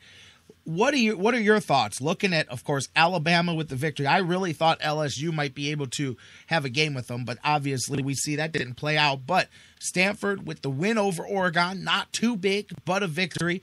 Baylor, big victory over Oklahoma. How do you see what happened this weekend, if at all, affecting the landscape for Ohio State going forward? Well, first of all, I think it was good for OSU fans that Oregon came back and scored 20 quick points at the end of that football game. Right. Uh, 26 20 looks a lot better than 26 to nothing, and it it looked like there was going to be such a resounding, overwhelming Stanford win that uh, that they might leapfrog Ohio State. I I I really don't see that happening. Even if the score hadn't been quite that close, I, I, I realistically don't see it happening. But that was, a, I know, a concern for some from Buckeye rooters. Uh, on balance, uh, Alabama extremely impressive. I mean, I I uh, I had not seen more than maybe a game and a half to two games of Alabama this year. Um, they were really more impressive than I was expecting them to be. So sharp, so uh, fundamentally strong and sound, and they, they just don't beat themselves. Those linebackers, Priest and Mosley, are just uh, unreal uh, with the speed and just athleticism. Uh, I was just so impressed with McCarron. Uh, the first two or three throws, he was a little bit off target, but then he he was just so sharp the rest of the way. Uh, just solid, and, and the running game is unbelievable. The, the duo of Yeldon and Drake is is just a one-two punch that is just almost unfair. Uh, so, so they really solidified themselves in my mind as the best team in the country. I I said to somebody yesterday that I think they would beat uh, Florida State by by more than ten points. Um, I think even there's that much of a gap there, and it's it's almost depressing because uh, they're just so good and have been for so long uh, that they really have uh, have been dominant in the game of college football, and unfortunately, it doesn't look like anything has changed. What, what are your thoughts? You know, comparing a little bit. Okay, you say you think that they would beat Florida State. Well, what do you think the difference is, just theoretically, in your head between Alabama and Ohio State at the point that the Ohio State Buckeyes football team finds themselves at right now? I think it's probably about that same uh, that same difference. I think that they they are so solid and just wear you down. Um, I think Ohio State and Florida State would be a very good game, uh, and I think the Buckeyes could, could play on the same field. I don't think they're going to get blown out by anybody. Uh, um, I believe that they could give Alabama a game, but I, I, I do think that in the end, uh, Alabama is a notch above number two and number three and number four and number five right now. Um, so yeah, I, I think the similar result would be if Alabama played Ohio State. I still think we're talking about more than a touchdown. I'm sitting here looking. I got the. I just pulled the BCS in front of me here with the actual numbers. I mean, it's what looks like it's less than 0.7, or that separates Florida State and, Ohio State. They've moved up a little bit now, a 0.89 in the BCS standings numbers there. Uh, realistically, I mean, looking ahead, and Michigan. By the way, I mean, what does it say for your program when you've now lost three conference games in what people call a weak Big Ten conference? Does not help the Buckeyes at all. That's for sure. No, it doesn't. But I think we're probably three or four weeks removed from the time when yeah. strength of schedule meant anything real to the Buckeyes' chances to play in the title game. I I think that it, people that want to concern themselves with strength of schedule um, are kidding themselves. Uh, that the Buckeyes could somehow jump over one of the undefeated. It's just not going to happen. Um, so you know, and and people tend to look at strength of schedule selectively too. I mean, the other uh, a week or so ago, Ohio State had the 88th ranked schedule, strength of schedule, the 88th strongest schedule out of 123 FBS teams. And you hear a lot about the strength of their schedule, but 89 was Oregon. You don't hear people crying and moaning and and and you know dissing Oregon because their schedule was the 89th toughest in the country. Uh, you, you hear a lot about the OSU schedule. So uh, right now, like I said, strength of schedule means little um, because unless Florida State or Alabama loses, Ohio State's going to find themselves best case scenario playing in the Rose Bowl against probably Stanford. So very little that happens to any of the other teams around them other than Alabama and Florida State is likely to be able to change that at all. And I'll tell you what, looking at what these guys have left on the schedule, you almost got to think, and, it, and this is what makes it really unlikely for Buckeyes fans, is you got to think it's more likely that Alabama gets tripped up in their last few games here than Florida State, just because, I think you touched on it last week, when you've got Syracuse, Idaho, and Florida, you know, coming up down the stretch. I mean, it may be the Florida game because you've got the rivalry. You never know what can happen in those games. But, you know, once Alabama, at least they've still got Auburn and they've still got the SEC title game to come down the stretch. So there's, would you agree? There's more of a likelihood for Alabama to trip than Florida State based on the paper schedule. No doubt. Uh, we did talk about that last week, and I, I think uh, Alabama had realistically three shots at a loss LSU, Auburn, and and the uh, SEC championship game, presumably in Missouri. So uh, all three of those teams are good. Uh, Florida State plays nobody good, and that I include Florida in that group. Florida's got to be a disheartened group of football players right about now, and and, and uh, Muschamp uh, certainly a a coach on the proverbial hot seat, wouldn't you say? For sure, you know. So I mean, I was just saying that's why I'm going, well, maybe the rivalry game, maybe, you know, maybe they show up. Who knows? I mean, Appalachian State did beat Michigan once. You never know what could happen. Yeah, that's true. I that mean, was meant to uh, be anything funny. can happen, but yeah, you're right. Uh, certainly, um, no, you but know, yeah. Alabama has the has the tougher way to go. But boy, after seeing them the other night, uh, it's hard to imagine them letting up. Now Auburn has has a nice team this year, and that's always a a brutal game. And not the year Auburn won it all, they were down twenty eight nothing to Alabama and came back and won the ball game. So uh, hard to hard to make any predictions on that. Vashawn in the chat room just said Florida just lost to Vandy, and this isn't your grandfather's Vanderbilt. How true that is. Yeah, Florida really uh, just in shambles right now. And Florida, you know, parallel to Michigan, you, you brought up Michigan, just an awful situation there. Uh, where uh, you know the word is that Hoke's going to have another year, but there's going to have to be some kind of a house cleaning on offense because uh, Al Borges' offense just isn't getting it done. Most people expect Borges to retire. Um, because if he doesn't, he won't have a job. He'll, he'll resign or get fired uh, up there at Michigan. But yeah, they're uh, the, the, the Connecticut game and the Akron game should have uh, should have been omens. Uh, turns out uh, Michigan's just not all that good. Um, and uh, while while Buckeye fans are relishing uh, some of that, uh, you know, some people are still also clinging to the idea that Michigan has to be good for Ohio State to look good when we beat them. Right. Um, I don't know. Like I said, uh, those style points are meaning less and less as the season goes along, and and uh, only a only a loss by uh, by one and two will will serve the Buckeyes well. Although the See, a Rose Bowl between OSU and Stanford could be a very compelling football game. Yeah, somebody actually in the chat room already brought that up and said OSU Stanford would be a great game too. So obviously that's one that a lot of football fans are, are interested in with the possible matchups here. Me personally, I'm just going to say that if anybody from that state up there is listening, I disagree with all of that talk. Don't change anything. Stick with what you've got going. I think I think you got to give it some more time. I think you've got to give it at least another four year recruiting cycle. Let just stick with the course. Stay with what you're doing up there, guys. You know, Just it's funny that that uh, recruiting has been uh, Hoke's best, the you know the the best aspect of his time at Michigan. He's been recruiting his butt off up there, and uh, unfortunately, it hasn't translated yet to results on the field. The, the development hasn't been there. They they've got ten five-star offensive linemen, and they can't put five on the field that can play and, and that can block. Uh, it's just been a nightmare uh, on the offensive line for them, and uh, obviously that's the coordinator's issue. Uh, Hoke seems strangely detached from it all. He doesn't wear a headset on the sidelines. You don't know how much he's actually contributing to what's going on on the field uh, during the game.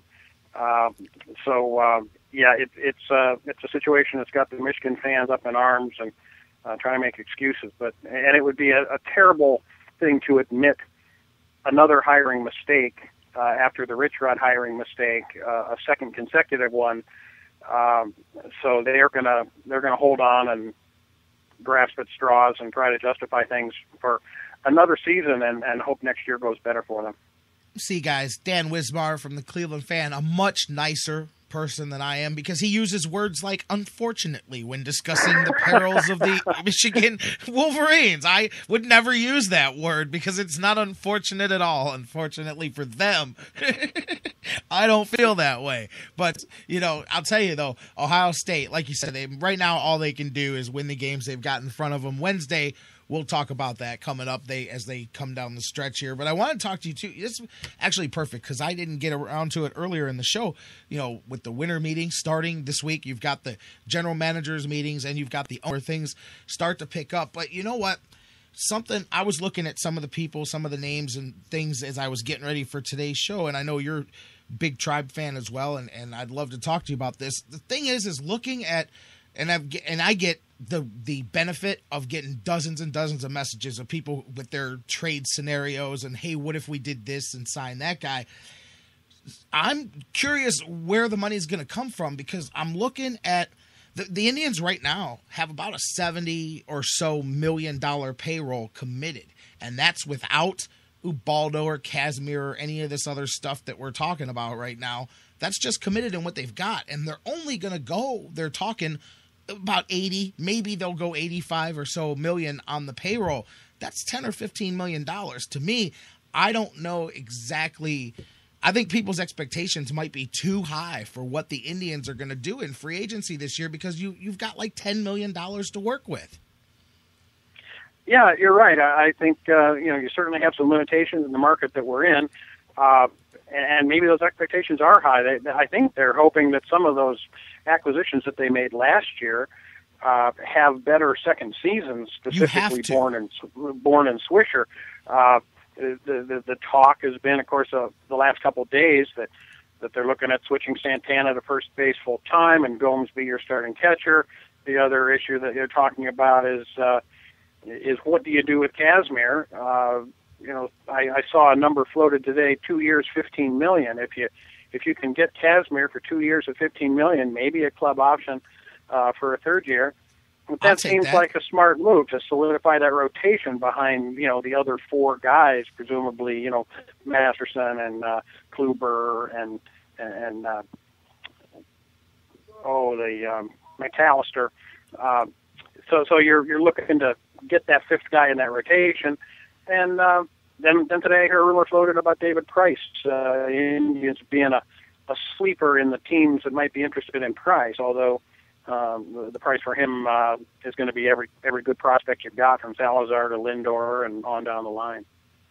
Yeah, you know what? We talked about that too. I don't know if I've ever brought it up with you, but uh, then you get into the whole debate of Price and Ubaldo. You're looking in the similar price range because besides the fact that Ubaldo you can just sign, David Price you would have to trade for, whereas you're still going to deal with some of the same issues. Uh, what what would be your preference if you could get one of those two? Would you prefer David Price or would you rather the tribe work out something with Ubaldo?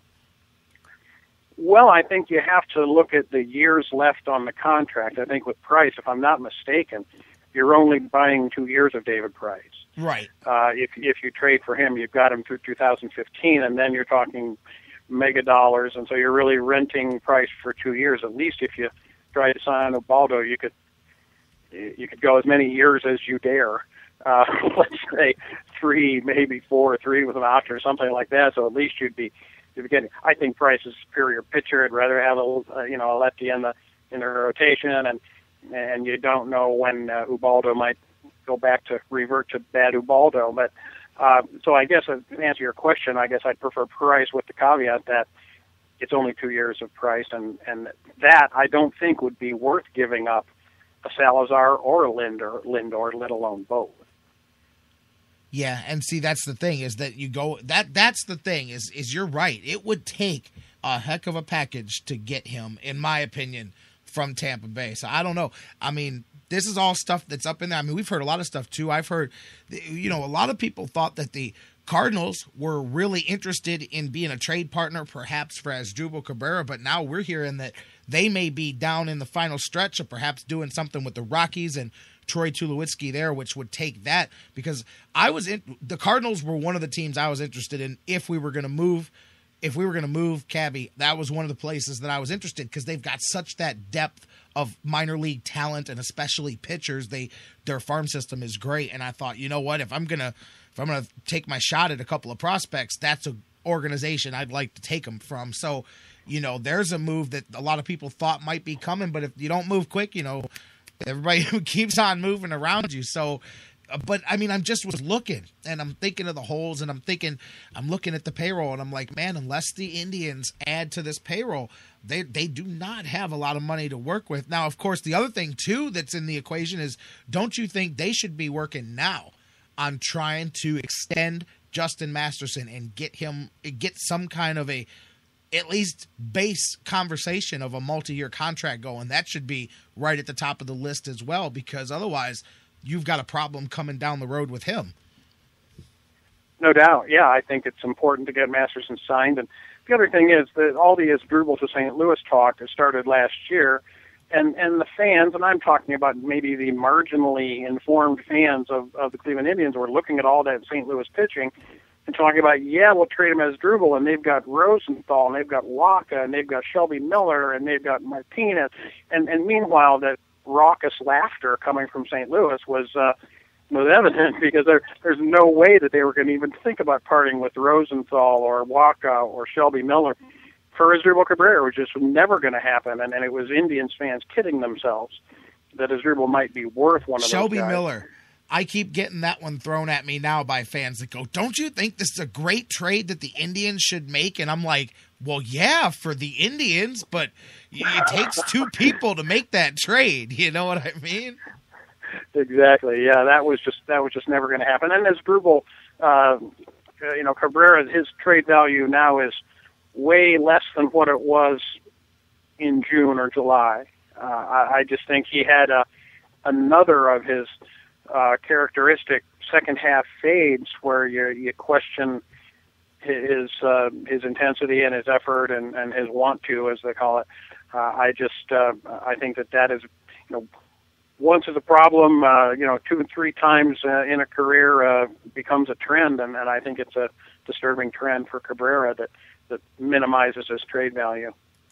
You're right. I mean, Mike Brandyberry from Did the Tribe win last night. He joins us, you know, pretty much weekly here during the season, during the off season, and he kind of had the same feeling that they they may find that the trade market is just not what they want, and they're not looking to just give Asdrubal Cabrera away. So they may go into the season with him and, and just go forward and see what progresses throughout the season. If the right deal's not there, they're not just hanging a sign out that says somebody come take Asdrubal Cabrera off our hands. Right, and, and I think right now the Indians have to look at you know their their farm system is just now starting to come back, and I think you have to really look at some of these top draft choices. I'm talking about Tyler Naquin, I'm talking Tyler about Clint. Frazier, I'm talking about Lindor, I'm talking about Salazar. Those four kids, I, I just think you have to consider them untouchable. Um, right now, you've got to let that play out and, and see how they can help you at the major league level, even if it is two and three years down the road. Um, you just can't draft kids number one year after year and then continue to trade them away on maybes like they did with White and Pomeranz. Uh, you know, two number ones in a row that they traded away. Obviously, it, it worked out fairly well in 2013 for Ubaldo, but um, that's a one-year deal instead of uh, having a guy that you can control for uh, for six, seven years.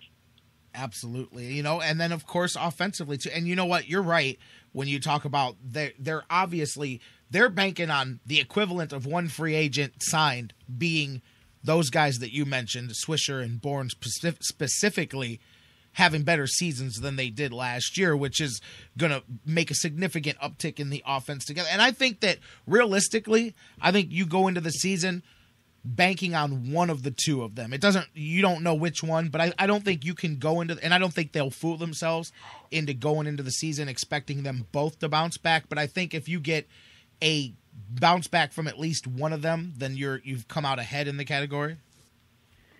Yeah, that's right. And and the other guy that I think you need to look at in the same sense of Masterson is is Brantley in terms of needing to lock a guy up that's been a Yeah. steady, you know, productive player for you. Brantley not flashy, but but uh, boy, the kid just hits with runners on base, and and uh, he ended up hitting for a fairly high average in the 280 ballpark. And and how many guys on this roster do you have that that you can say that about? Um, so even though you you might want to be careful about how much you commit to a Michael Brantley going forward, you better commit something, and you better lock down uh, those guys that do produce for you, uh, because the other players are looking and seeing how you handle those situations. and I'm with you on Brantley. I think that he's shown enough that you do what you got to do. I think he's improved upon himself year after year. I think he's really stepped up, and I like him. I like what he's turning into, and I, I think that's your guy. If you're looking, if this is back in the 90s and you're looking to lock up that group of guys, he's at the top of that list. He's one of those guys you get, and I, I think him and Masterson both, that should be priority. So there, there's actually, I think, a lot of things that can happen for the tribe this offseason that won't be so obvious to the to the average fan that these were moves that are going to help the, them going forward because they've got some of these other issues. I just don't expect a big flashy, you know, I think now I do think they can get I do think they can get somebody big and flashy, but it's not coming through a free agent signing. It's coming through a trade. I think you're right that that's more likely. And and frankly, on the pitching side of things, there are uh, Scott Kazmir is is preferable to me than an awful lot of the names from the Bruce Chens and some of these other Ooh, guys. The yeah. names I've heard floating around that are available. Uh, give me Kazmir. I, like what you saw. If you can get him for a reasonable price and and two years at 15 sounds like it might be reasonable. Hell, you, you, you threw seven million down the tube with Brett Myers last year. Uh, surely you can commit seven million, a seven and a half million a year to Scott Kazmir uh, when you're only uh, committing yourselves for two more seasons. Think about that. Exactly. You spent 7 million on a guy who did nothing for you. I would totally go 2 years 15. And I'll be honest, I would do that for Kazmir. For Ubaldo, I agree. Some of the guys in the chat room here, I- I'm right with you guys. I would go I would go 14 million for for Ubaldo, maybe even 15. I'd go 3 years too. I truly believe that that's a contract that the Indians can do and can be comfortable with. I think if it doesn't get out of that range, I, I think the Indians are not as out of this, but I do think they end up out of it because I'm sure that it ends up crazy. I wouldn't be surprised if Ubaldo ends up getting just an absolutely ridiculous contract from some team that's got that extra 25 million to spend this offseason and gives it to a guy like Ubaldo. Yeah, I think you might see him end up three years at uh, 40 or three years at you know 37 or something like that. Uh, which uh, which I think is too much for a team like the Indians to Really? give See, up. three years for 37. Three for 37. I'd take that all day and twice on Sunday, and I think the Indians you, would you want to go? You want to go three years on a I, that's it's the it's the years, not the dollars, with Ubaldo Yeah. that concern me. I agree Yeah, with so, you uh, there. I know what you're saying. That that becomes tricky, but at the same time, man, he still got he's still got a lot of career in front of him. And if he is the guy that you think he is now, then that's a bargain 3 years from now.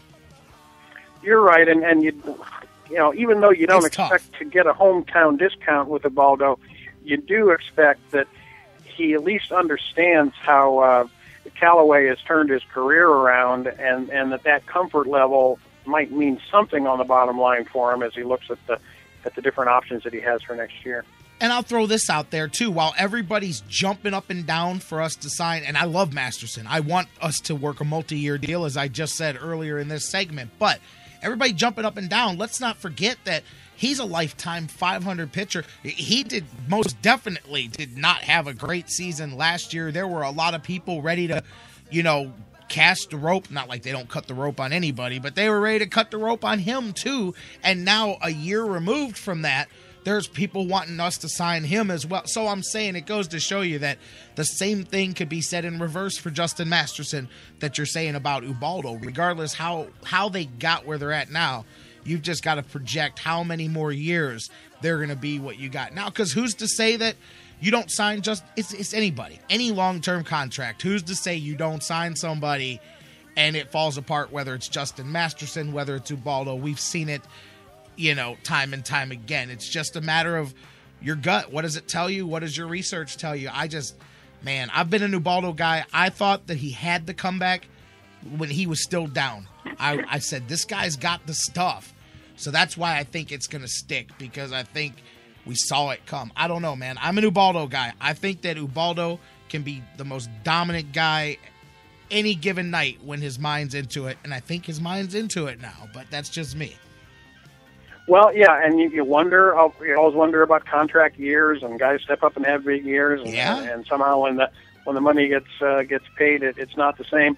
Uh, True. To me, the starting pitching, you know, long contracts for starting pitching is just always such a risk. I'd much rather sign a position player to to four, five, six year contract. Look at what Detroit has bought into with Verlander. As good as Verlander is, they owe him twenty some million a year until 2020. I mean, uh, even last year you saw a little bit of Verlander's, you know, uh, you know, his, whole thing beginning to crack a little bit. Uh, you know, he struggled a little bit, and he didn't have the greatest postseason.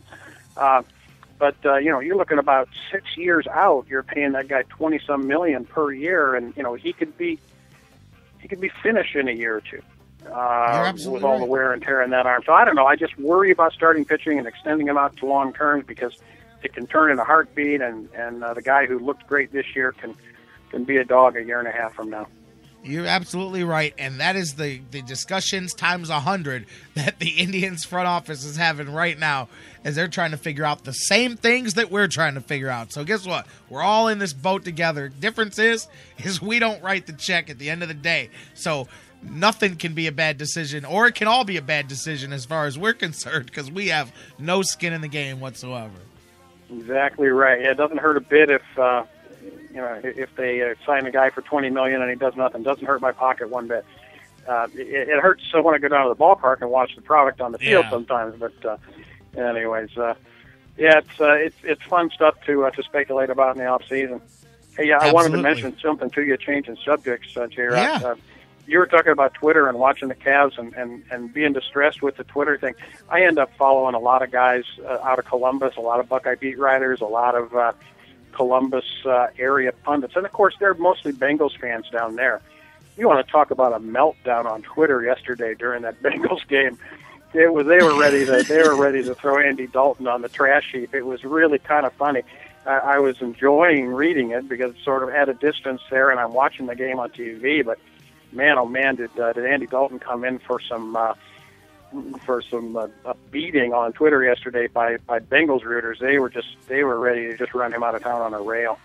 Yeah, Charles Morgan, one of our listeners, sent me a message during the game. It says, "Hey, did the Browns trade Brandon Weeden to Cincinnati during the bye week because Andy Dalton's looking a lot like uh, his doppelganger over there, man?" And yeah, so and we had so many fans saying, "Dude, I'm rooting for the Ravens. I don't even know what to do with myself today." So it was a, a conundrum yeah, for the, Browns I thought fans. the best tweet of the day was right after the game when when some guy says, "Okay, nice job, Redbirds. Now go to hell." So you know, Exactly. uh, you know, okay, you beat them now. Now the heck with you guys. We can go back to hating you now. Exactly. So Dan Wismar, see, told you guys, it's a cornucopia here. We talk about everything here. Love it. Good time. right. He's with us every Monday, every Wednesday. This Wednesday, we'll get down to some Buckeye business and we'll look forward to Illinois and we'll look down the stretch for the end of the season. Okay, J Rock, nice being with you as usual. Talk to you later. All right, Dan Wismar from the Cleveland Fan. We'll be back. He's with us on Mondays and Wednesdays. We'll be back right after this to wrap things up. Cavaliers, they're in action tonight against the Bulls. We'll preview it and wrap up the show live when we come back. Plus, I'm giving away a GV Artwork t shirt to end the show next, right here on the Sports Fix. Detroit.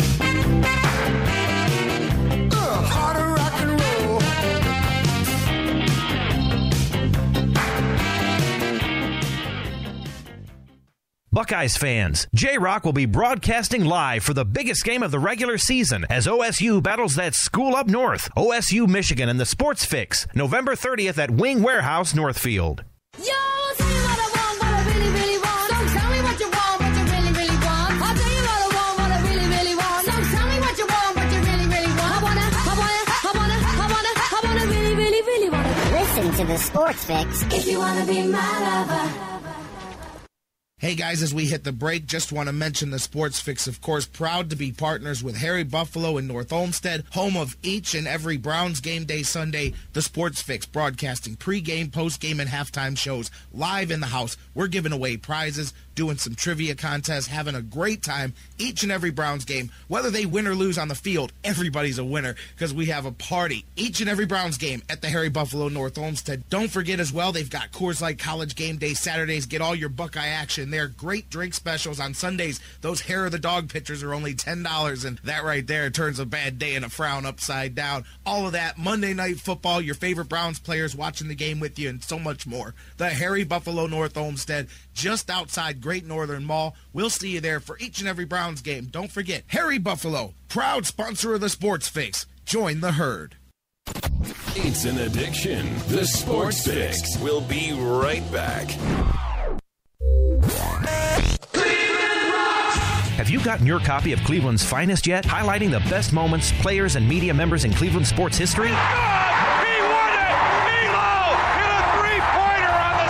In depth personal interviews with some of the top names in Cleveland sports fill the pages of this incredible book. Cleveland's Finest by Vince McKee is this year's must have book for every Cleveland sports fan. Available now at Amazon.com, just in time for the holidays. This is your home run present. Get your copy today. Why did I come back here? Back to Cleveland as a manager. It's more than about being a manager. I came home to a city that is familiar. I spent the first six years of my life here, going to the stadium almost every day with my dad, cheering for the tribe, cheering for Cleveland. This is a town that doesn't give up. A lot like being a player, being a Cleveland sports fan takes resilience. The passion is real, the fans are real. Cleveland is a tribe town. This is a baseball town. Football season is party season at Harry Buffalo North Olmsted. And no matter who you root for, everyone wins at Harry Buffalo. Every Saturday is Coors Light College Football Saturday with $6 pitchers, four bottles for 10 bucks, and the Buckeyes in full HD. Every Sunday, the Sports Fix is broadcasting live with giveaways and prizes, and joining you in watching all the Browns action with Bud Light beer specials and $10 hair of the dog pictures. Hey, baby, let's go out there like a bunch of crazy dogs. Have some fun. Plus, every Monday night, catch the Monday Night Football action with some of your favorite Browns players. Football season is most definitely party season, and your headquarters is Harry Buffalo North Olmsted all winter long. Harry Buffalo. Join the herd.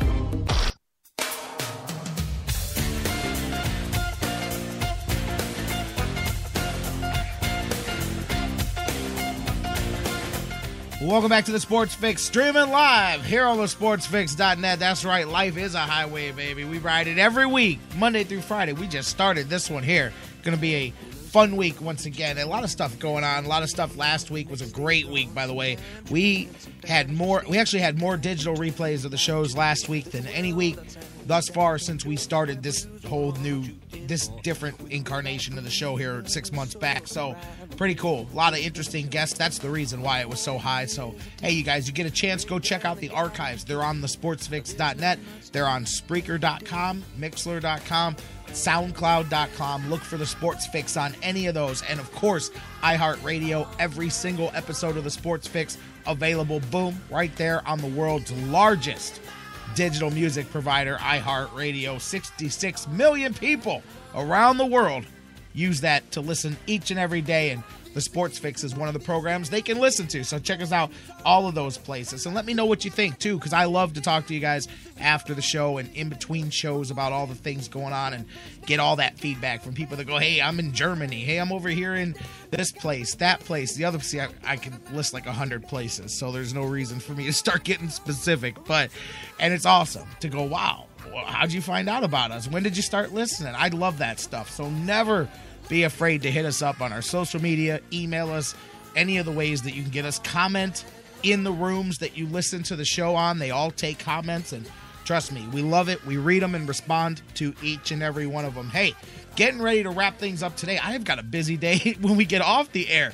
Uh, for those of you on the inner on Twitter, I will be joining the fellas over at morethanafan.com this afternoon, actually. Railbird J on Twitter. He's hooked me up. Josh Flanner here. We're going to get together and talk a little bit about what the Sports Fix does and how we're successful in the world of new media. So today, more than a fan sports on Twitter, more than a fan.com on the internet.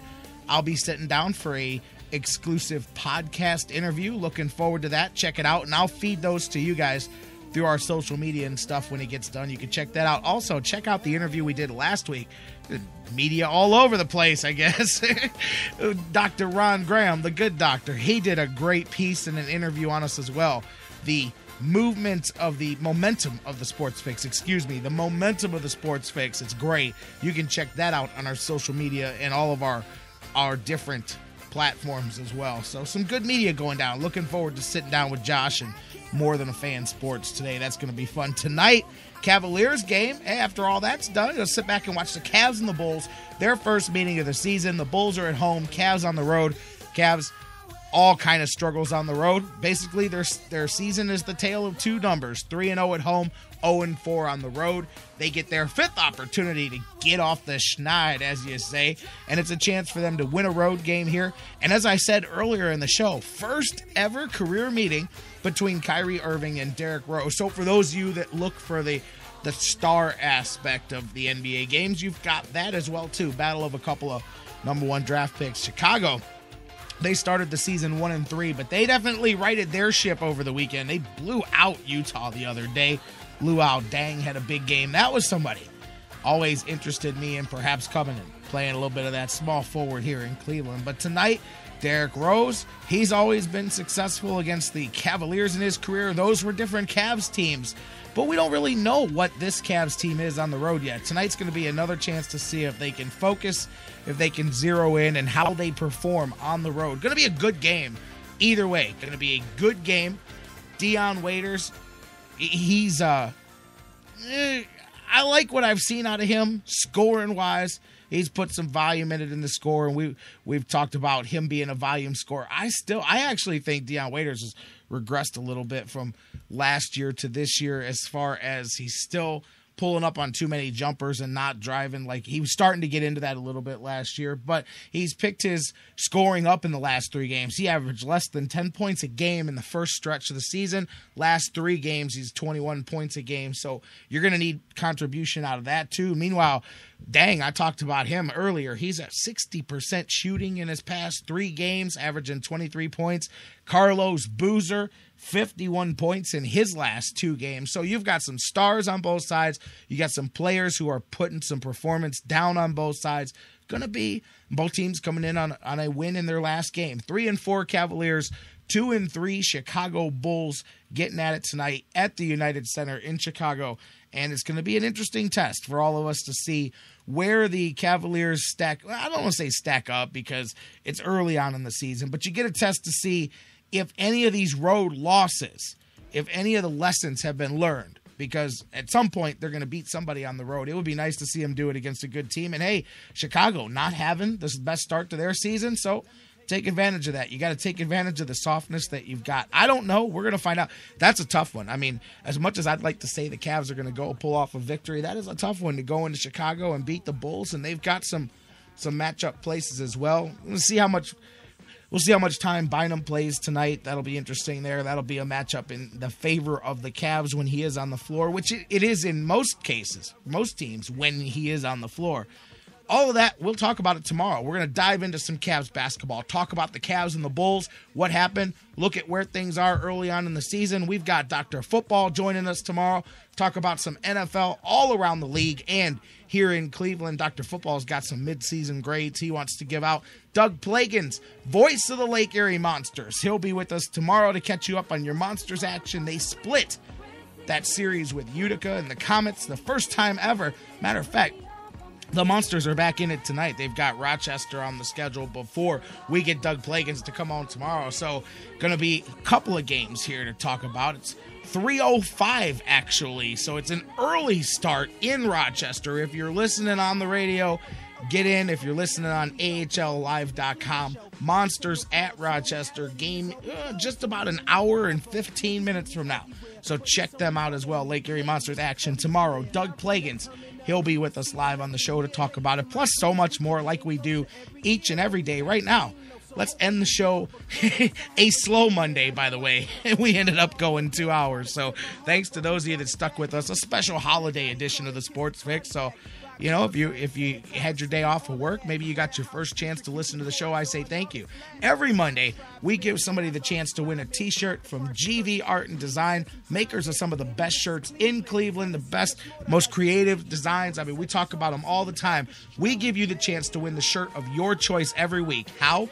Just by sharing the show and tagging us to let us see that you did it because you are what helps us grow each and every day. Each week, we take one of those names and we give them a t shirt from gvartwork.com and we pull it out of the hopper. So I'm going to go in the hopper now and I'm going to dig in here and I'm going to pull out a name here Deb Williams. Deb Williams, congratulations. You have won this week's GV Artwork t shirt of your choice. I'll get with you and get you all the details as soon as we go off the air. And the hopper is now open. Next week's hopper is open. Start sharing the show right now. Tell somebody else to tune in. We'll drop your name in it, and we may pull it out next Monday and hook you up with a t shirt from GV Artwork. Check them out, gvartwork.com. It's not just a shirt, it's a statement. Save 10% on any purchase by using the sales code FIX. We're going to get out of here. We'll see you tomorrow and talk about all that and more. Same bad time, same bad channel. Where else but live? right here on the sportsfix.net. We love you, Cleveland. Have a great night and be happy doing it. We'll see you tomorrow at noon right here on the Sports Fix.